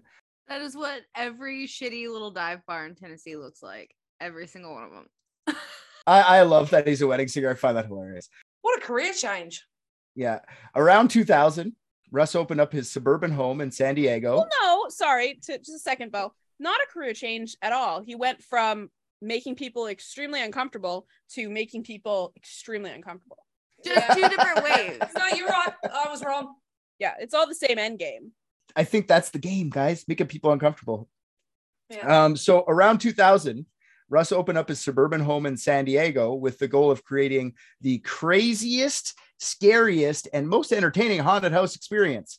Uh, at this point, he's still in the Navy. Okay. There's even, I found another article that said Russ had some sort form of Some form of McKamey Manor as far back as 1989. McKamey Manor started in his San Diego backyard. In fact, for those 11 years between 89 and 2000, he and his partner Carol Schultz had been doing haunts out of their house. Each year, the haunts would evolve to be longer, scarier, and more elaborate. At first, the attraction was for just kids, like a fun Halloween house that we all know and love. What did he put in their mouths? Uh, Mc- he McCameyed all over their costumed little Yeah. bodies.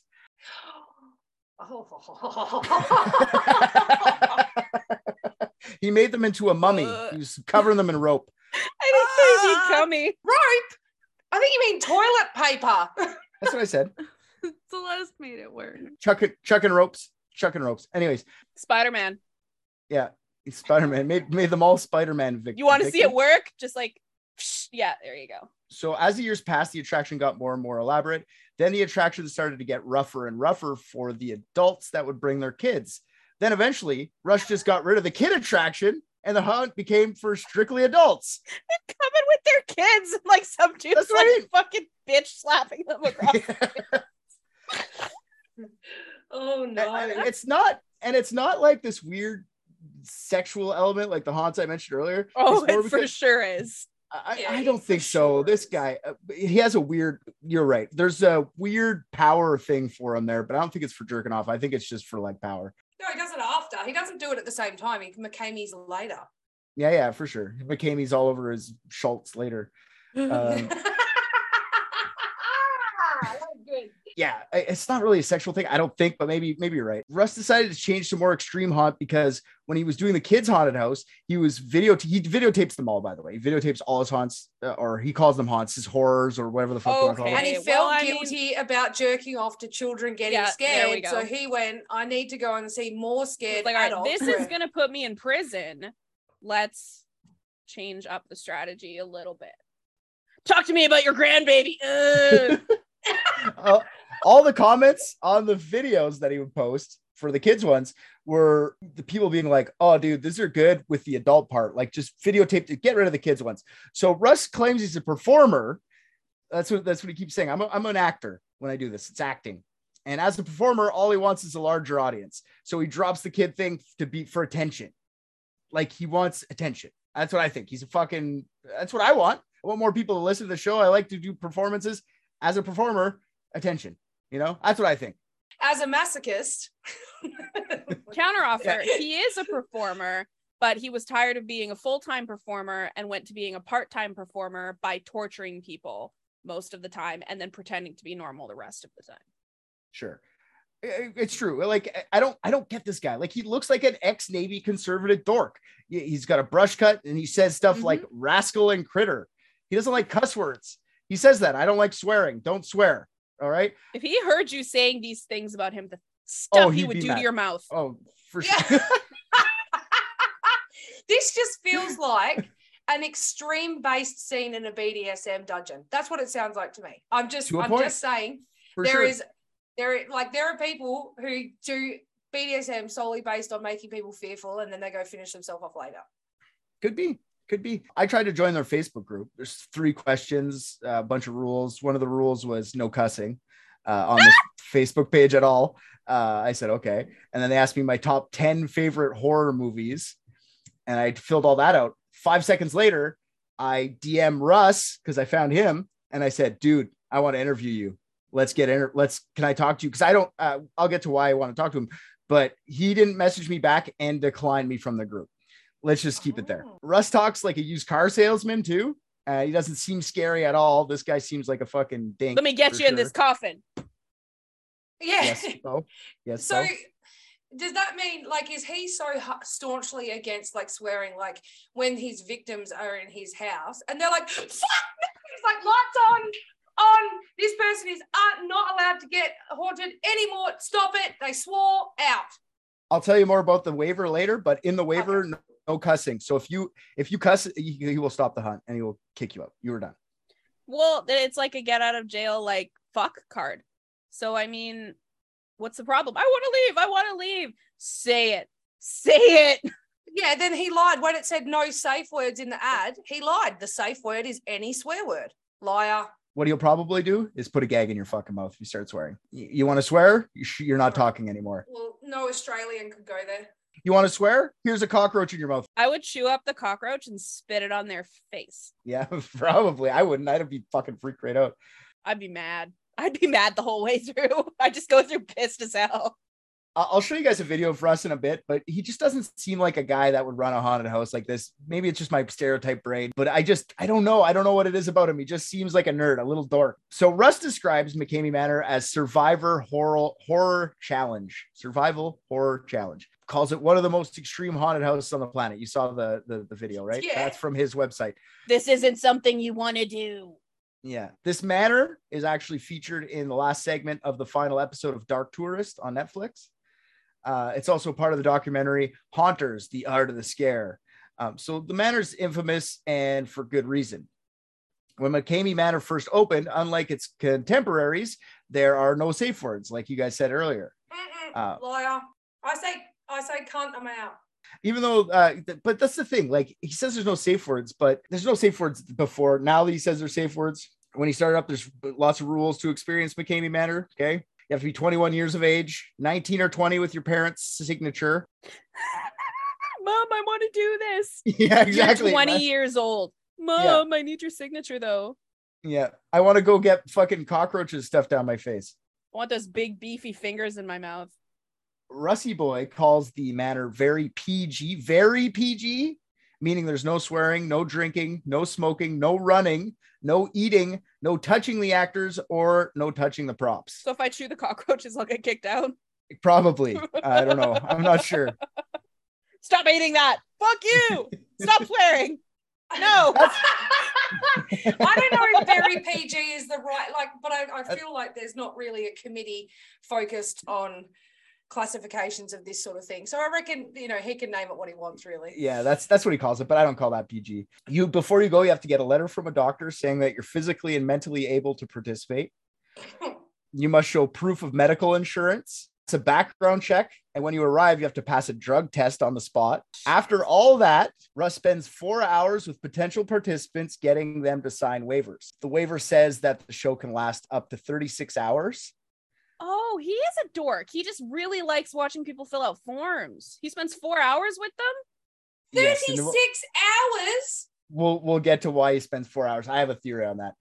As they're signing the waivers, the potential participants must read them out loud so that he is clear that the potential participants know exactly what is about to happen. Do they each like take turns? And they, Yeah. like, Each have a sentence. all right, Barbara, you go. That's why it takes four hours. There's a list of things on the waiver that could potentially happen during the tour, like getting your head shaven, getting your fingers put in a mousetrap, possible broken bones, up to teeth or nails getting pulled. No, not my teeth. Now, Oh, I've got the nails. I've got the waiver. He doesn't want this be, to be out, but I found the waiver. Uh, let me show you guys. Let me read you guys a little bit more from the waiver. I'll just give you guys some of the. There's 140 different rules. Okay, I'll just read a couple just so you can understand what's going on here. No, no, no, no, no, no, no, no, no. Sorry, no, not a couple. I want all of it. It's 140 of them. I'm not reading them all. Participant agrees to partake if selected to participate in a height stunt that involves walking a plank 25 feet above the ground without a safety net. Uh, participant agrees and acknowledges that they are responsible, whether they quit the activity or not, for bringing all equipment and materials back to the van. So when you're done, you have to take it down. Yeah. Participant agrees that and understands that it's quite possible they will become in contact with raw sewage. Participant fully understands that they may incur injuries from exposed screws or other protrusions, which may result in lacerations or bruises. Participant fully understands and agrees uh, that being scared, having a panic attack, etc., does not count as a serious injury. Participant fully understands and agrees that the tour may include uh, the use of hip hypodermic needles, zappers, tasers, or dog shock collars. Participant fully understands and agrees that they may be crushed in a pit of various ob- by various objects. I'm just saying he puts every possibility of the thing that he could in here, makes them read this, all of them. Do you want to see them? I'll send them to you right I now. want to. I want to see that. Surely this Why is not? just for shock. I don't think he, the house is the house behind you. Like d- he doesn't have a 25 foot house, does he? That video Um, confirms the raw sewage. Well, thing even in for that video, there was a clip of like a wrench in a dude's mouth. You know, like it looked like they were gonna pull his tooth to me. out of the 140-ish scenarios uh, the participant is told that they can take off two scenarios from the waiver and those will be off limits the other 138 will be on limits will be fair game giver so basically what i think he does i think the haunt starts there i think he gives puts this all the shit in your brain. Yeah. like all this bad shit can be happening to you and it just starts the fear before he even starts it started. Because i don't think he's gonna fucking rip someone's teeth out. I think he's gonna scare you and think of the teeth are gonna come out. So yeah this is all just like the the what i said about the medical condition stuff like that. We'll get into the rules like in a second here. Medication photographs and video footage so participant also hereby gives their consent to mckamey manor and russ mckamey and other associates of mckamey manor to photograph film videotape use reproduce publish images and a participant may leave MM with bumps, bruises, cuts, and other possible injuries, including possible broken bones. Participant understands that injuries are never on purpose, and MM and participant is fully aware of the risk and takes full responsibility. Participant fully understands that MM is not a fight club and will refrain at all times from fighting with the actors. yeah, fuck that. Participant was warned numerous times about the intensity of MM by the owners and other members of the crew that you really don't want to do this. Capitalized. Participant agrees and understands that your life is uh, in reality is not in danger and is just a game. Participant agrees that and understands that during the tour, the participant is in a van. They will not be secured by a seatbelt or any other safety device. no, no. Just what if I scratch that one off? Get those. Yeah. You can shit in my mouth, but don't you dare put me in there with a seat without a seatbelt. That's too far. Yeah, see, 24. The participant understands and agrees that they are never being held against their will. yeah. No, uh, They were never threatened for real. that- he he puts it in there, but then he also says he'll fucking eat snakes or something. I'm gonna pick my Mm-hmm. two, and I'm gonna get back to you guys later. Russ films the entire encounter so that he can upload the video afterwards. I think some of them are live streamed on Facebook or somewhere else. I couldn't find them on his Facebook because fuck that. Last thing, he, anyways, I, I didn't see any on Facebook. Because he didn't let you yeah, in. that's the thing. I he didn't let me in the group. I think he films partly to show authorities that nothing nefarious or illegal is going on at what he calls the show because most people attend the show are just obsessed with horror or just straight up adrenaline junkies who participate in all sorts of extreme sports. Uh, the one guy that was on the Netflix documentary series, Dark Tourist, he was like, he swam with sharks, ran marathons, bungee jumped, uh, skydived, all sorts of adrenaline junkie shit. He didn't last an hour before quitting. He was done. Uh, there's an interview with Russ McKamey from The Guardian where you see his family and his dogs running around.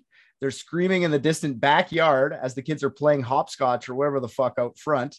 The kids are running around the house as if no one's screaming in the backyard, like it's a fucking whatever. The interview asked the kids what they think their dad does and what he thinks he does. And they answer, it's because he likes torture, is what they said. So here is that little portion of that video, um, just so we can we can have the clip of that. But this is just an idea of how normalized this is around the fucking house. Get her in there. Get her in there. Get her up. Stand her up. Stand her up. Close that Throw her in. Get her in there. Get her in there. Come in this side, Rachel.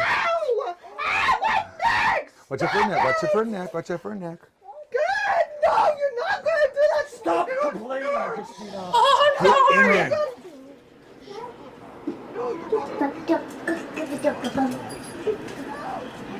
What do you guys think of McKamey Manor? Torture. Torture. Scary. Why do you think they do it? I don't know. But we see our dad watching videos on YouTube of it. Why do you think your dad likes it? Because he, cause he likes to be tortured. And he likes being tortured. Wow. Um, there's that that whole video I'll post with the, the show notes. Um, this Guardian article, get it, it shows how it used to be. It's a little bit different now, so I didn't really want to get into too much of how. The actor said bitch. Yeah, they're allowed to swear. The people in the thing aren't allowed to swear back at them. Like they're allowed to hit you. You're not allowed to hit them. They're allowed to fucking put cockroaches. It's not a fair fight. it's the, it's why it's terrifying. You're powerless. Shut up, Christina. Hush up, Christina. Watch for her head. Watch Who for her said watch head. out for her neck? That that was the scary bit for me. Watch for her neck. Why? What are you gonna do to my neck? It was probably Russ, I honestly. Oh my neck. No, no, no. Be gentle. Be gentle. This is like some calm guy standing over all your torture, going, "Hey, Hey, not, not so hard. Not, not so hard. Not so rough. That's Not so not rough. right. Hey, whoa, whoa, whoa, whoa, whoa. You're hurting her. You're hurting her. Hey, stop. Remember what happened last time? Remember what happened last time? Accidents happen. Uh, this video was posted in October 2015. Uh, he was still operating in his backyard back then. In 2015, after being uh, laid off from the Navy, is what I wrote. I don't know if he got quit. I think it said laid off. I don't really understand how that works, but he got laid off from the Navy.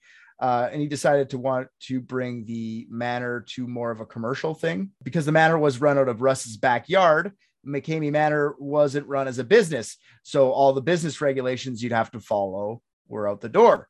Uh, the tour didn't cost any money. The only thing Russ asks for is a 50 pound bag of dog food for his many dogs.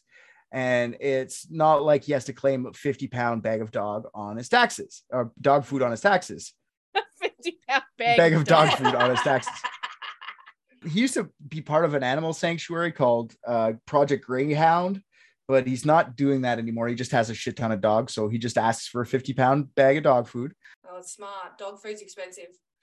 In one of the videos, I don't know if this is all of the haunts, but at a certain point, he was just asking participants to wear a onesie for the haunt. So you had to buy yourself a onesie, uh, bring a 50 pound bag of thing, all those other rules, and pre screen, like I said. And then he books maybe one or two people per weekend. That's it.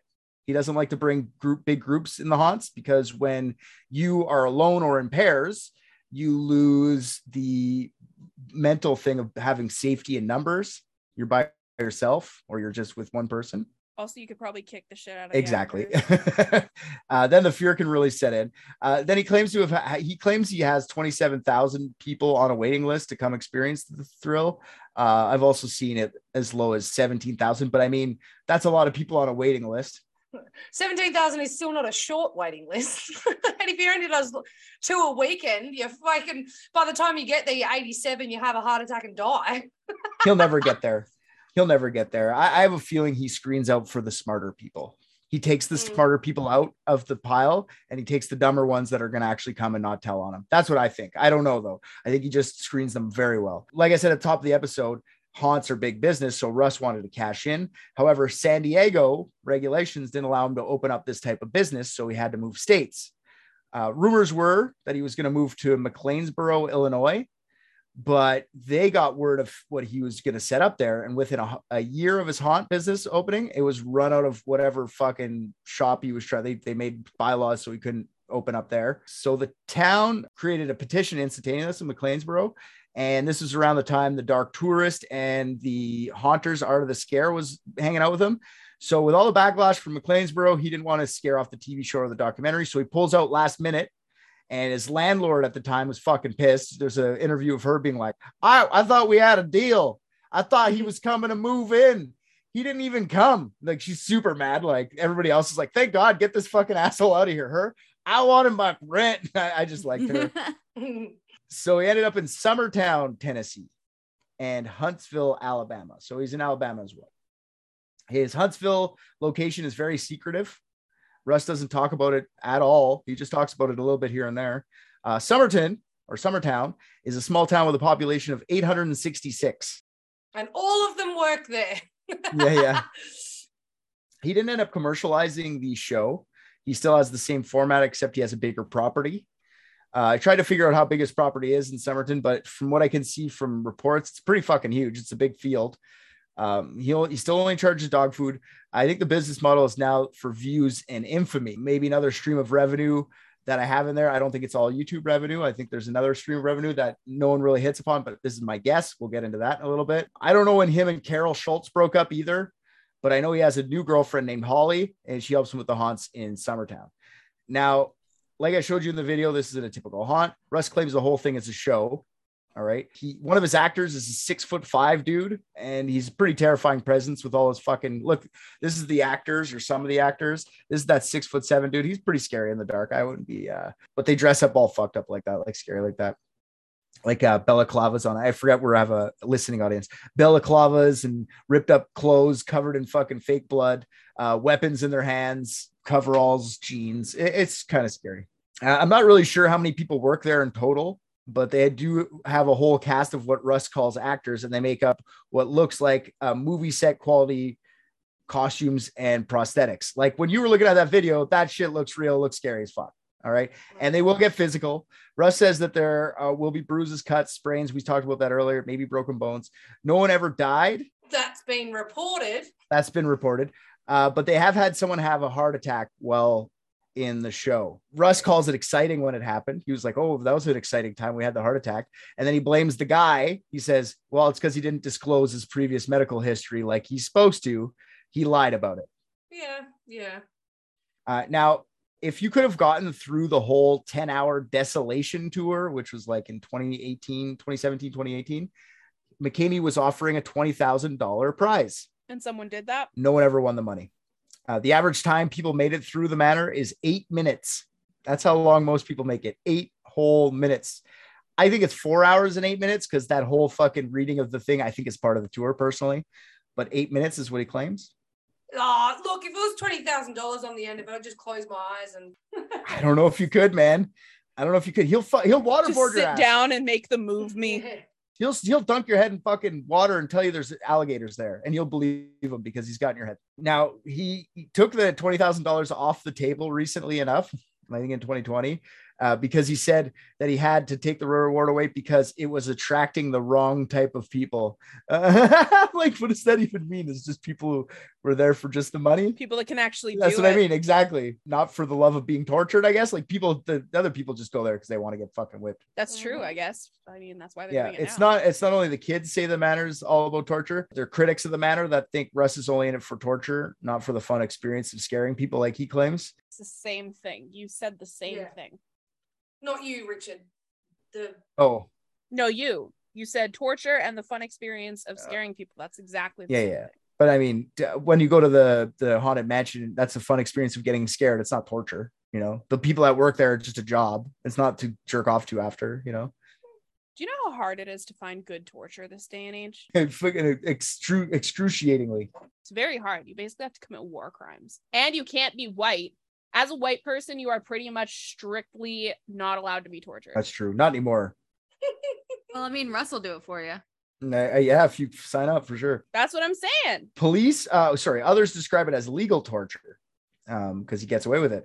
Police have been called on Russ and his manor in Tennessee many times. Police came to the house one time after neighbors saw someone getting dragged behind a fucking car as part of a show. Russ showed the police that it was just a special effect for something he was filming, and the neighbors had to chill out.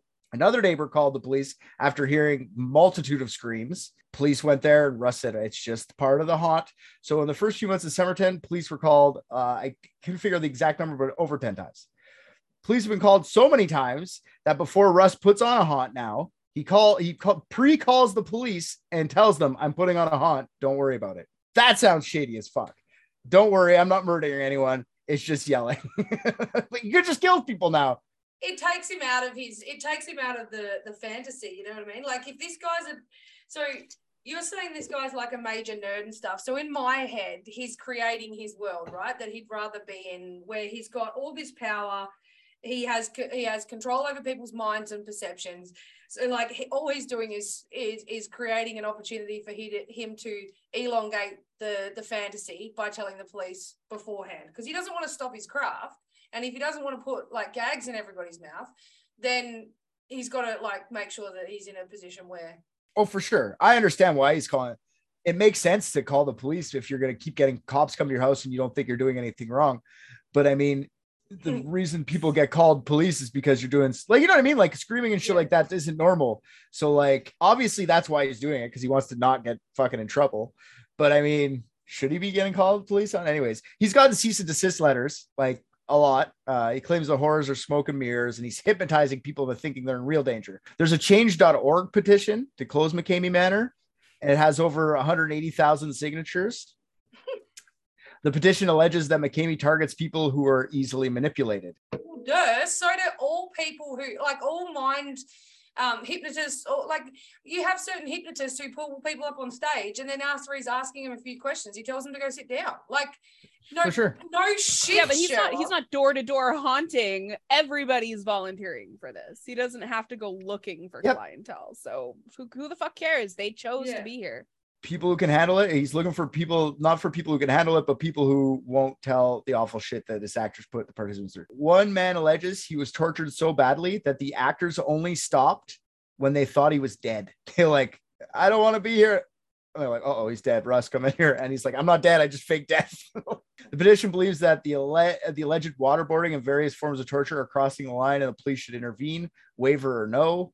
The petition also claims that the actors uh, that Russ hires are all ex criminals who have a propensity towards violence. Well, what's wrong with putting him in a place where everyone's going to consent for them to do what they want anyway? Russ even admits to hiring ex cons with a history of violence, but Russ also says he just thinks he's hiring the right people for the job. The fact that they have criminal records doesn't even that doesn't faze him at all. I saw their prison production of Hedda Gabler. Oh, he spent six years in prison. He is very good at acting by now. Not just anyone can torture strangers and for fun, make it look realistic. It has to be someone who's done it. exactly. Exactly, He that's- cares that's- about his craft. Exactly. He's a performer. Imagine if somebody actually made them go through 10 hours of it though. By the end of it, they'd be so fucking Oh, bored. yeah. They'd be like, I'm bored of torturing you. And he'd be like, more. Now, the ethical question is should Russ Mc- McKamey be able to run a place like uh, McKamey Manor? Uh, police haven't closed them down, stating that people go there, the people that go there are volunteering to be there. It's legal. Uh, plus, Russ films everything and shows what he claims uh, is true. He gets people's minds so much that they could be in a puddle and the participant would think they're in shark infested waters.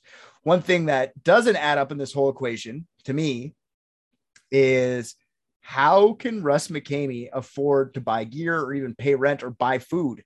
Right? He claims he, to pay for everything with his military pension, which I think is like 800 bucks uh, a month. Let's say he gets a hundred pound of dog food a week. This is what he's saying based on payment.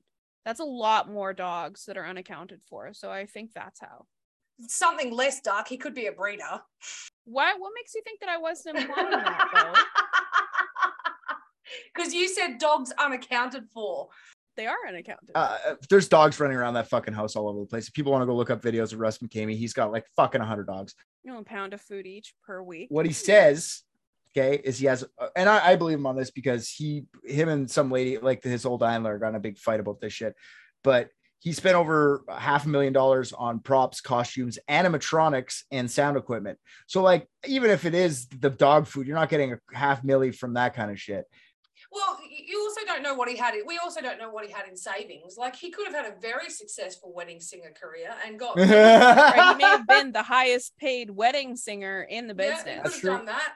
We don't know what side cash jobs he's taking because he only does Sure. the weekends. So Monday to Friday, he could be, you know, an apple picker. I don't know. You said that he was like he made a haunted house when he was on the boat in the Navy. Maybe it was maybe it was just like a brothel. He saved a oh, lot of money.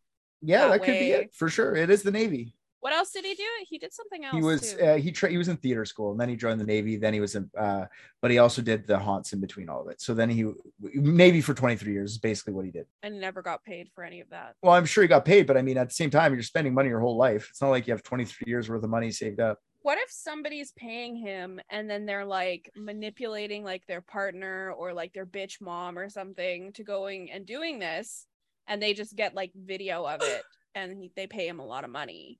One of the videos I watched, he was going over the rules with the players, and in the waiver it says that the this will be live streamed in Las Vegas, Thailand, and Russia.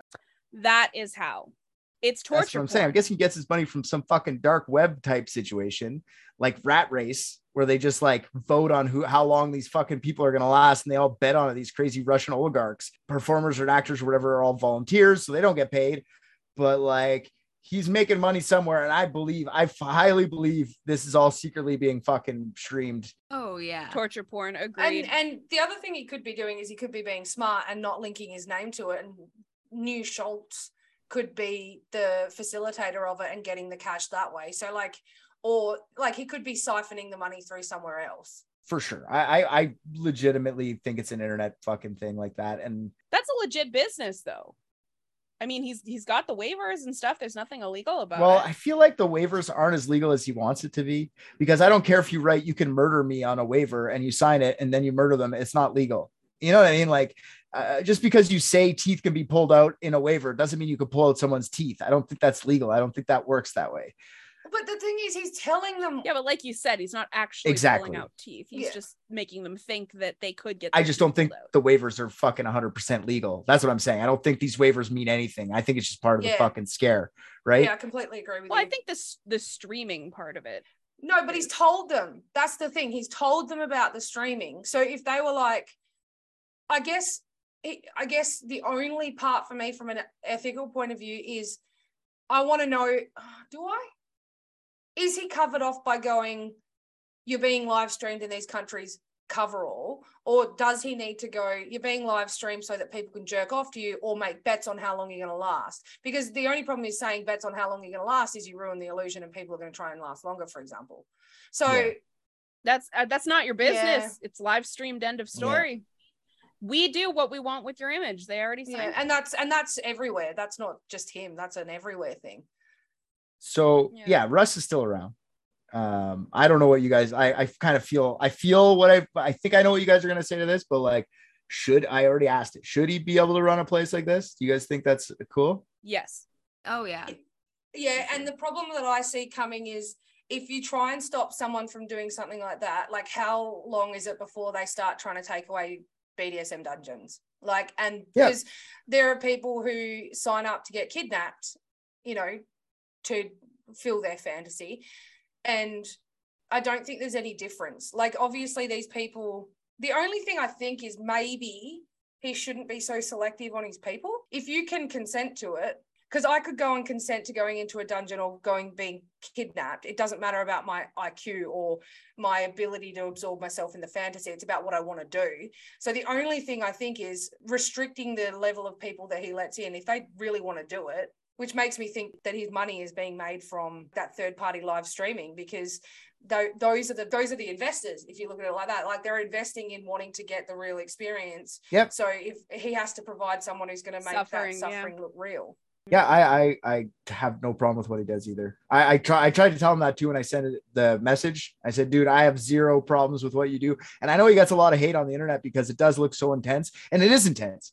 That fucking thing is not for everyone. Okay. Oh yeah, that's definitely an intense experience from those videos for sure. And it's not something that I want to do, but I think that people have a right to consent to do it if that's what they want.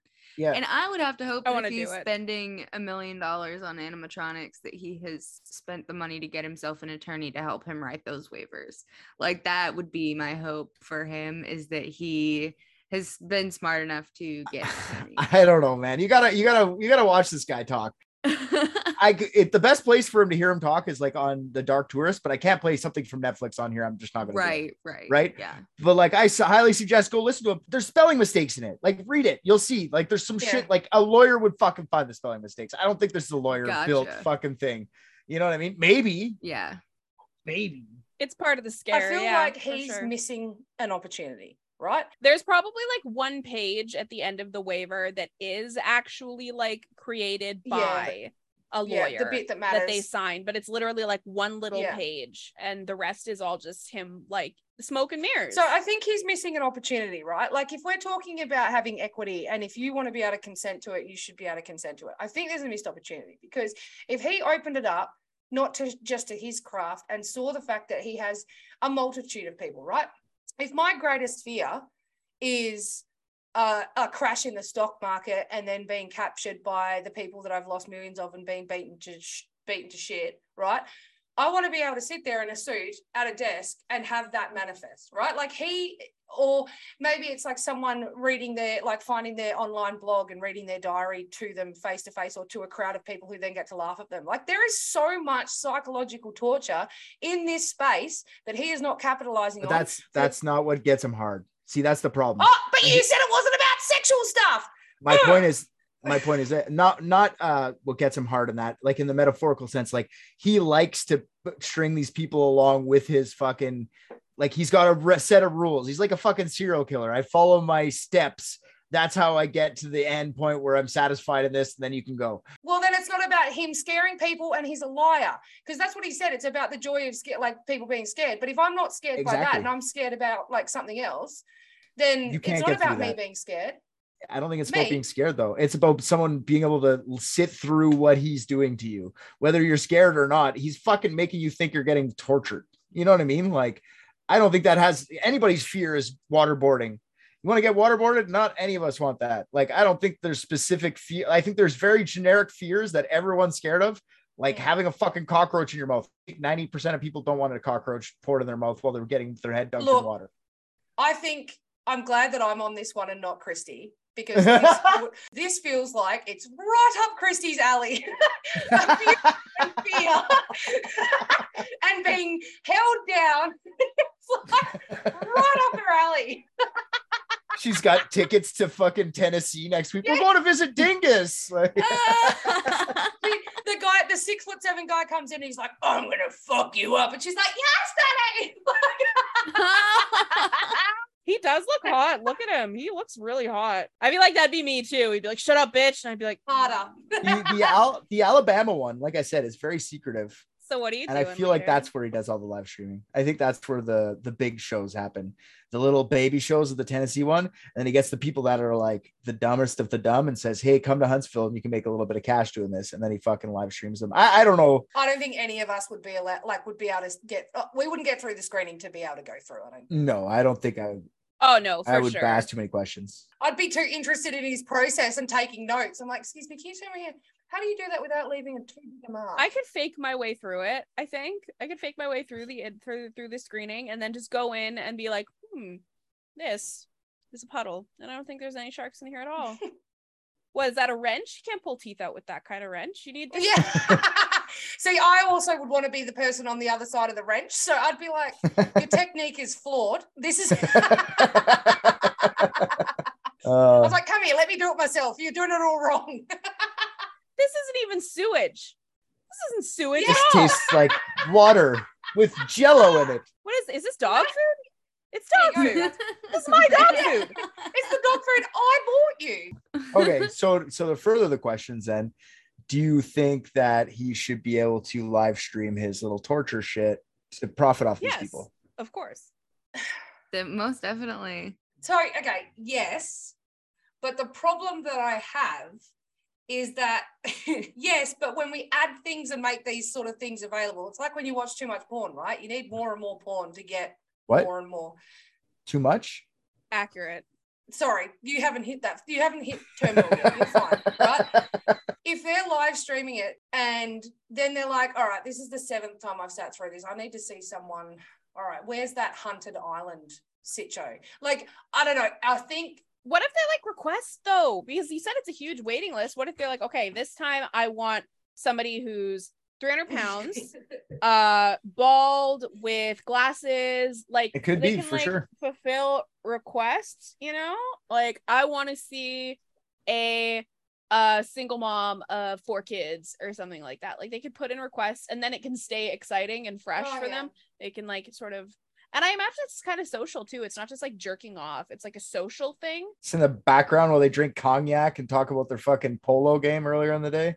Like Squid Game. Yeah, with yeah. all the people in the masks that sit and they watch it and they're like, all right, like this motherfucker is gonna last like 10 minutes. You like this is where we're at here with Yeah. this. Like, oh, like look at this bitch go. I didn't think she'd last at all. Yeah, I. I wonder. I'm okay with it too. Okay, just just to be clear, I'm cool with the whole thing. I fucking give her. You guys want to sign up to be dummy things? You can get dummy prizes. That's how that works. This guy Russ is such a fucking weirdo. You guys got to go see him. I can't. There's not enough to describe him. It's just such a juxtaposition. And talks about like how he doesn't get any money. He makes it more secretive than it needs to be. Russ, if you want to come and talk to me, I have questions, and I don't hate you. I want to know more about this. Literally, come talk to me. He was in the Navy. I honestly think he just docked there and had a shore leave or whatever there. And he just learned about like the underculture and shit like that in some seedy whatever and found out he could make money. This well, he doesn't claim to make money. Or not even make money, but and that's the thing, right? You're saying it's his ju- juxtaposition, which makes me feel like there is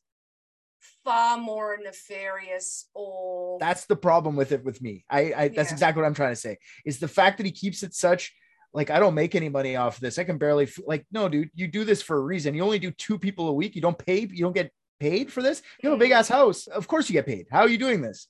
There's a way you're doing it. but he has to do that. He has to. He has to keep it secretive because if actually somebody exposes all the truth without the mind games, then it loses its fascination with everybody. So it has to be. I would have a lot more respect for him if it was if he was sitting there going, "It's all about the craft and scaring people." Like if he was just like, "I make a shit ton of money." I'm hopefully potentially by offering requests stopping them from murdering other people or torturing other people. Or if he turned around and went, I love this shit. It's what gets me off. No one actually dies. They're all consenting. Finn. He does. He does say that. He says that last part. But it's just like how do you? My problem is is how do you keep it up and why do you keep it secret? How do you Yeah. continue doing this over years without telling anyone why? Like it's not YouTube views. You get a million views, sure, but you're not. You can't pay the bills off of a million views. You know, like yes, you can. I guess. I guess I don't fucking know. You live in a town of 866. How high the cost of everything is there? Like in Tennessee, I don't fucking know. A little town like that, if uh, your house probably didn't cost that much. Yeah, Oh no, the cost of living's pretty good if you're living out in the boondocks of Tennessee. yeah, exactly. it's all in up and up. I'm cool. But if there's something like fucked up going on in the background, that's why you're not saying it. I just don't. Uh, you're keeping it too much of a mystery, and that's where it gets to me a little bit. maybe they quoted it on a different state's cost of living. Like if he did everything from because people are very creative, right? Like like you know this, right? He could get something printed or buy it from the Dollar General, cost jack shit, but then someone prices this as something else. They're saying quarter of a million dollars, but how do they have receipts? Or is it just this is what I would say a quarter of a million dollars of, of set design and props and stuff is? Because if he's smart and he's been doing it for 23 years, he's probably honed his craft. And he's collected shit. Yeah, you could probably get a lot of it on like Yeah, gi- give me a toothpick and a paper clip, and I could make something for you. Anyways, that's McKamey Manor. That's uh, that's all I had. That's, That's, fucked. uh, Do you have any more videos?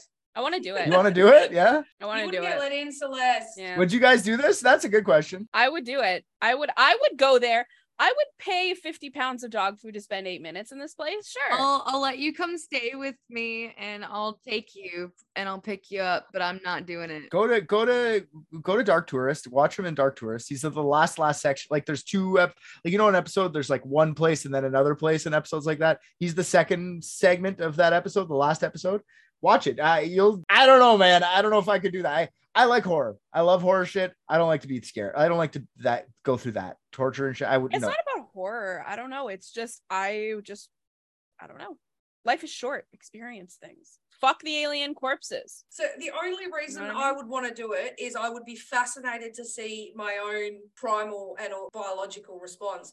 I don't like horror. I don't like any of that stuff usually, but I would be super fascinated in how I react in those situations, watching how my body and my mind reacts in it. So like that's the only reason I would do it, which means Yeah. that I'm taking out of the fantasy. So I probably wouldn't be good at it.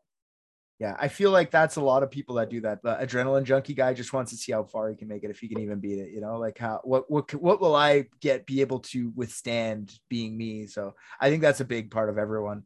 So I I understand that. I see that. I I, I know what I'd stand with and be like, get the fuck off me, Yeah. you little fucking twerp. And I think that it having like this mysterious, nefarious underground of like not really knowing what he's doing behind mm, the Yep. scenes Agreed. adds to people wanting to go do it. You know, it adds to the appeal.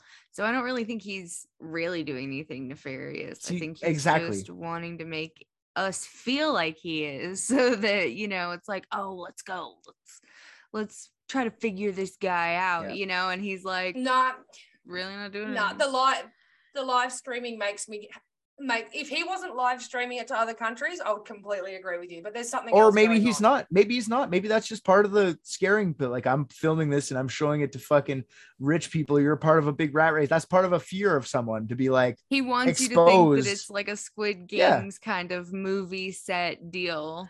Well, I don't know anyone in Thailand, so I can't ask. Yeah. You'd have to figure out where to find it on the dark web, right? You'd have to get right involved in it. That's why I was trying to get in the Facebook group so I can figure out more what's going on here, but they won't let me in. You guys can try if you want. Well, my brother's in IT. I'll see if he can do it. Perfect. All right. Well, that's all I got. I'm, That I'm, was I'm awesome. McKameyed out. I'm McKameyed out. He's in the Uh, afterglow. Yeah.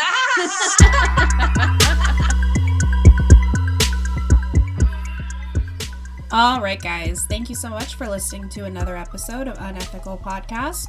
If you're not in the Facebook group, stop being such a silly goose and come find us at Unethical, the official Unethical podcast group. If you find you just can't handle the anticipation until the next episode, then it's a great time to join our Patreon, where we have a ton of extra unethical content, and of course, our brother podcast, Private Dicks. And in case you didn't hear the good news, Private Dicks is now Public Dicks. Every two weeks, an episode of season one will drop wherever you eat your podcasts, and our lucky Patreon patrons are literally living in the future, listening to new episodes from season two. On the fence about it? Have a listen to the trailer and see what you think. If you've got a case, big or small, give the private dicks a call. And yes, the phone number is real. Enjoy!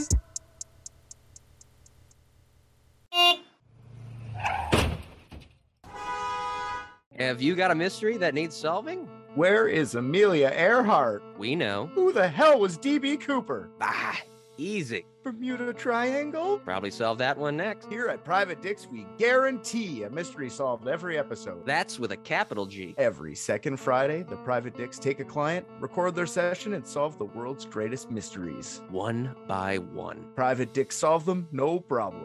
God, I love just crushing mysteries. Search up Private Dicks on your favorite podcatcher, and you can solve a mystery too. The mystery of what's your favorite podcast?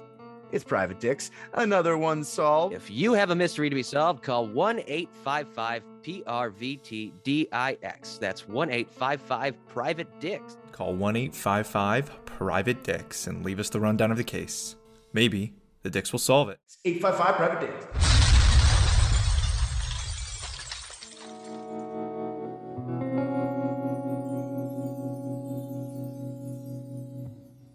Because I'm straight when it comes to humans, but fucking gay from old people.